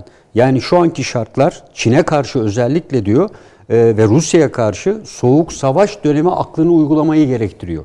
İyi gibi, mi bu? Efendim? Bu yani bir fırsat tabii olarak çatışmadan çatışmadan evet, e, o, çatışmadan öyle. Yani o dönemde Türkiye'nin de mi? İşte ha. evet o açıdan diyorum. Yani Türkiye'yi de e, önemseyen hocam hiç katılmıyor. Dur bakalım. Yok katılmıyorum. Evet yani önemseyen bir boyut da bunu zaman gösterecek ama Elbette. bugün Suriye bozuk, Lübnan'da düzen yok, İsrail'le ilgili ne olacağı belli değil. Körfez aynı şekilde. E, Çin'in giderek Orta Asya'da giden artan bir hakimiyeti var ve bu bölgede bu bölgede işbirliği yapabileceği hiçbir gücü yok. Yani İsrail-Biden ilişkileri eğer İsrail'in e, Biden'ın istediği rotaya girmediği takdirde e, buradan da yeterli gücü alamayacaktır. E, dolayısıyla buraya baktığınızda Yunanistan'la mı e, Rusya'yı çevrilecektir? E, bugün Rusya Lavrov'la bütün bir Balkan turu yaptı. Yani mesajını verdi. Dedi ki ben de buradayım dedi. Yani bir dakika siz Amerika ile görüşüyorsunuz Sırbistan'da şeye e, Makedonya'ya ve Kosova'ya. E, ben de buradayım mesajını verdi. Avrupa Birliği de Balkanlarla ilgisini arttırdı biliyorsunuz. E, dolayısıyla da bunlar bugünden olacak şeyler değil ama e, ben e, Türkiye'nin gelecekle ilgili e, stratejisini eğer e, Biden'ın stratejisiyle uyum sağlayacak şekilde koyarsak Türkiye ile ben e, iyi geçinmek zorunda olduğunu e, düşünüyorum. Bu tabii politikaya yasar evet, mı? bu da var. Bir şey. Yani bununla ilgili tabii paşamın e, ileri sürdüğü karine yani Pentagon merkezli CENTCOM yani asker merkezli siyaset yapmanın yerini siyasetçi merkezli siyaset yapmak veya işte diplomatik akıl üzerinden filan. Yani daha sivil siyasetler yürüteceğini söyledi. Ama buna bence çok güvenmeyelim. Çünkü aklıma merhum Özal'ın bir lafı geldi. Merhum Özal şöyle demişti. Yani bir takım böyle o günkü Türk top Türk Türk toplumu için yani kabul edilmesi zor köprünün satılması vesaire vardır ya o tartışma. Bir takım şeyleri önerirken kurumların nasıl baktığına dikkat ettim. Valla ben askerlere bazı şeyleri çok rahat anlatıyordum da sivillere anlatamıyordum. Bu meşhur bir şeydir. Ee, bir de bu tabii kimlerin bakan olacağını, sekreter olacağını bilmiyoruz ama ismi geçen adamlar CENTCOM'un siz de işaret ettiniz. Pentagon'un en pis işlerini yapan adamlar. Yani bu bu kadar bence kolay Şey- bir şey. şöyle bir şey var. Ee, yani Amerikan bütçesi de zaten bu örtülü savaşa yatkın bir bütçe. Tabii yani bu 40 milyar dolar e, Şimdi paşamın bahsettiği şeyden sıkça atıf yapan başka makaleler var şunu var. söylüyorlar. Evet, iyimser. Nihayet şunu, şu soruyla karşılaşacaktır yeni Amerikan yönetimi Türkiye özelinde diyorlar. Yani benim buradaki hedefim ne? Bu hedef eğer bahsedildiği gibi ise muhakkak Türkiye ile bir ilişki formu geliştirmek zorunda. Nasıl o form biliyor musunuz? Türkiye'ye diz çöktürmek isteyecekler. E, tamam. Yani Bu bu açık yani. burada ayrışılıyor. Bunun bu Amerika'nın aklında bunun bir tek karşılığı vardır. Ama işte ben de diyor yani siz de diyorsunuz ki aslında ben değil siz de diyorsunuz ki buradaki yeni şekil e, o kadar kolay diz çöktürülebilecek bir hal değil. Birisi tamam. acaba bunu akıl edecek mi? İşte, Arayışımız o herhalde Amerika için. Ee, Valla onu Yani bilemem. daha Öyle adam bir- gelmeden şeyden önünü kesiyorsun en en büyük damarını. Asya'ya giden Kafkaslar, Markaslar. Neyse. Bir şey söyleyeceksiniz Erdal Bey. Yok hayır yani şu e, ben e, evet e, diplomatik kanalların e, üzerinden Türkiye'ye yaklaşımın falan bazen, bazen daha avantajlarımız da olabilir ama burada şöyle bir şey var. E, Amerika'nın farkında olduğu bir şey Türk kamuoyu dünyada Amerikan düşmanlığının en yüksek seviyede Tabii, olduğu zirvesi. bir kamuoyu. Tabii. Yani bizden daha mesela İran'da Amerika'ya karşı bir sempati var. Yani kıyasladığında Şu Türkiye'de. an dünyada ikinciymiş. Yani bir ülke vardı da birinci sıraya o yükselmiş. İran mı yükselmiş? Yok İran değil de ilginç çok Allah. ilginç bir ülke. Türkiye ikinci sıradaymış. Yüzde yüzde 83 Yetmiş mi? mi, yetmiş Yani birisi Öyle bir geçmiş. rakam var. bu, bu Amerika'nın Macaristan hoşuna giden olabilir bir, belki yani. bir tablo değil. E, yeni de değil ki abi. Hayır hayır hayır zaman. elinde değil. Ama Amerika'nın hoşuna giden bir tablo değil. Mutlaka Türkiye'ye bir bu jobları efendim bir e, şekere bulanmış şekilde getirecektir Evet. Türkiye'nin önüne.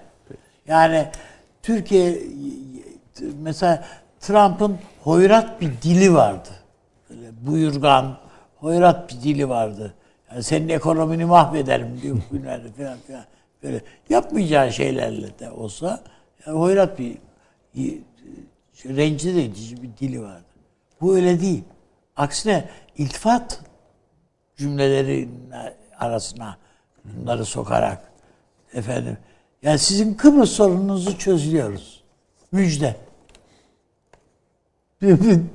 ne, ne yapıyorsun abi dediğin vakit yani açılımına baktığın vakit Şeker. kaybetmişsin olayı. Olayda kaybetmişsin. Ee, bunun bir benzerini Obama bizim parlamentomuzda yaptı yani. Türkiye'yi sıradan geçirdi, azarladı. İyi bir şeyler söyledi zannettik. Sonra dönüp tekrar okuduğumuzda anladık Evet ki. anladık ki adam bizi sıvamış bayağı. Evet. Yani onun için ben bu bu aynı geleneğin adamları bunlar. Peki. Hayır, Ben zaten yani e, bugünden yana tabii e, zorlu geçeceğini bunlarla zaten öyle yani şey. bu e, her şey kolaylaşmış bu kadar gerginleştikten sonra bunun olması mümkün değil. Ve E, ben zaten mesela tabii- S-400'leri bile Amerika'nın bir yani Biden'ın bir bahane olarak kullanacağını düşünüyorum. Yani bunu görmezlikten gelebilirim. Ama Göreceğim. diyecek. hayır göreceğim değil. Görmeyebilir yani. Çünkü Amerika için artık S-400'ler aşılıyor yani o dünyada da yani teknolojik olarak aşılan bir teknoloji. Yani o seviyeye geldi neredeyse. Ee, ama Türkiye ile ilgili başka hesaplar olabilir. Sen de kardeşim şu PD evet de yani Falan gibi. filan. Veya sen şu Irak, şu Kıbrıs'ta ya bu iki bölgeli şeye çözüme evet de de bu işi bitirelim. Bu zaten Trump'ın da politikasıydı. Yani PYD'yi Türkiye kabul gibi. ettirebilmek için. Yani, tabii ama bunu yani bir dayatma üslubuyla değil de Türkiye'ye sizden yana bir jest yaptık. Yani Yani biz de şöyle diyebiliriz ama 15 Temmuz'u bir halledelim mi? Ondan sonra Ondan sonra konuşalım. Esasında şöyle bir şey var. Tabii bu günlük gelişmelere çok sıkışan bir konu. İzleyicilerimize de söyleyelim. Hani yok yaptırımlarda AB'ydi bilmem ne falan. Hayır bu daha başlamadı. Evet. Daha başlamadı. O zaman asıl analizler daha çok ortaya Adamlar çıkacak. son derece mutludur şu anda Biden mesela bana göre. Bütün dünyada sadece kendisine ilişkin analiz yapılıyor. Analiz olsa Şunu iyi. Değişiklikler de yapılıyor. tabii. Kimi Herkes hükümetler değiş o derece yani. Bir şey O var derece. tweet atmıyor yani şu anda. Esas olan o ya. Ama E şimdi şimdi Ama önemli bir şey yani bu. Bu da bir strateji. işte onun için diyorum evet. Biz Yani onun bir yerde için konuşmuyor, sosyal medyayı. Twitter'ı, resmi pozisyonlarını kurmaya davet Bir tek ediyoruz. YouTube dahil oldu şu anda ama O inşallah o. de dahil O olur. az değil. Hepsi Şimdi olsun. Almanya ile ilgili ben şöyle bir e, bir takım edeyim. e, gelişmeler. Burada tabii Araya değerli hocamız ama. var. Kenan hocamızın e, Almanya'dan gönderdiği bilgiler de var. Şimdi Almanya siyasetinde Ocak ayında ciddi bir değişim bekleniyor. Yani Merkel sonrası Hristiyan demokratlarda yani CDU'da e, ondan sonra gelen Karen Bauer'de bu yaptığı gaflar nedeniyle savunma bakanıydı biliyorsunuz. Merkel'in yerine o geçmesi düşünülüyordu. E, onu geçirmiyorlar. Onun yerine yapılacak Belli seçimde kim oldu? Evet yani bir Frederick Merz diye bir aday var. İkincisi Spahn var. Üçüncüsü de Ha, Sağlık daha- Bakanı daha var. belli değil o. Ama e, bunlardan Frederick Merz'in Amerika Birleşik Devletleri tarafından uzun süre desteklendiğini biliniyor. Ne E, bakanıymış o? Yani şu yok şu anda değil. Siyasetten birkaç yıldır uzak ama Ha. köklü bir aileden geliyor ve 1952 yılında Atlantik Brücke dediği Atlantik İşbirliği Amerika Almanya arasındaki ilişkileri geliştirmeye çalışan ve Almanya Amerika ile bağlantısı çok yüksek olan bir Ben şahsiyet. oyumu hiçbirini tanımıyorum bu söylediğiniz Ee, isimlerden ama dolayısıyla e. Frederick e, Merz CDU'nun yeni başkanı olma ihtimali kuvvetle muhtemel. Olduğu takdirde e, kendi kurmuş olduğu vakıf ve dernek marifetiyle Almanya Amerika ile çok yoğun temas ve ilişkileri olan ve iş ilişkileri olan, siyaseten ilişkileri olan bir isim. Dolayısıyla Amerika'nın dış politikasında e, Merz'le birlikte Almanya'da da yazıyor. E, Spiegel'de de var. Ciddi bir dönüşüm e, bekleniyor. Spiegel onu Yani- destekliyordu Evet. zaten. Ben diyorum ki hiçbirini tanımıyorum ama benim kimse bu tar- yani e, şu an söyleyeceğim şeye en yakın olan bence o seçilecektir. Bir, e, Avrupa Birliği içinde ve NATO içinde Almanya'nın şu ana kadarki pozisyondan daha üst ve etkin bir pozisyonunu yönetebilecek. Tabii bu NATO'cu yani bu e, dediğim gibi Amerika'yı Daha da ileri bir Almanya'yı yönetebilecek. Tecrübeli. Bir de Peki. tabii önemli bir gelişme var. Belki bunu söyle, şey yapıldı ama Rusya'nın bu Kuzey Akım 2 tekrar devam ediyor biliyorsunuz. Başladı. Demek zaten çok az kalmıştı. Demek ki Almanya Evet aç- şu aç- anda e, evet Almanya Bu açtı. önemli. Bir de Bu Amerika önemli herhalde dediğiniz. ses çıkartmadı. Gazprom üstlendi şu anda. E, İsviçre e, şirketi yapıyordu bugüne kadar. 2019'da ara verdi ve şu anda e, son kalan metreler için Gazprom e, üstlendi ve yapımına tekrar başlandı. Yani bu da e, Almanya Rusya arasında çok önemli bir gelişme bence. yani Almanya bir da Amerika'dan bir sinir ses çıkmadı.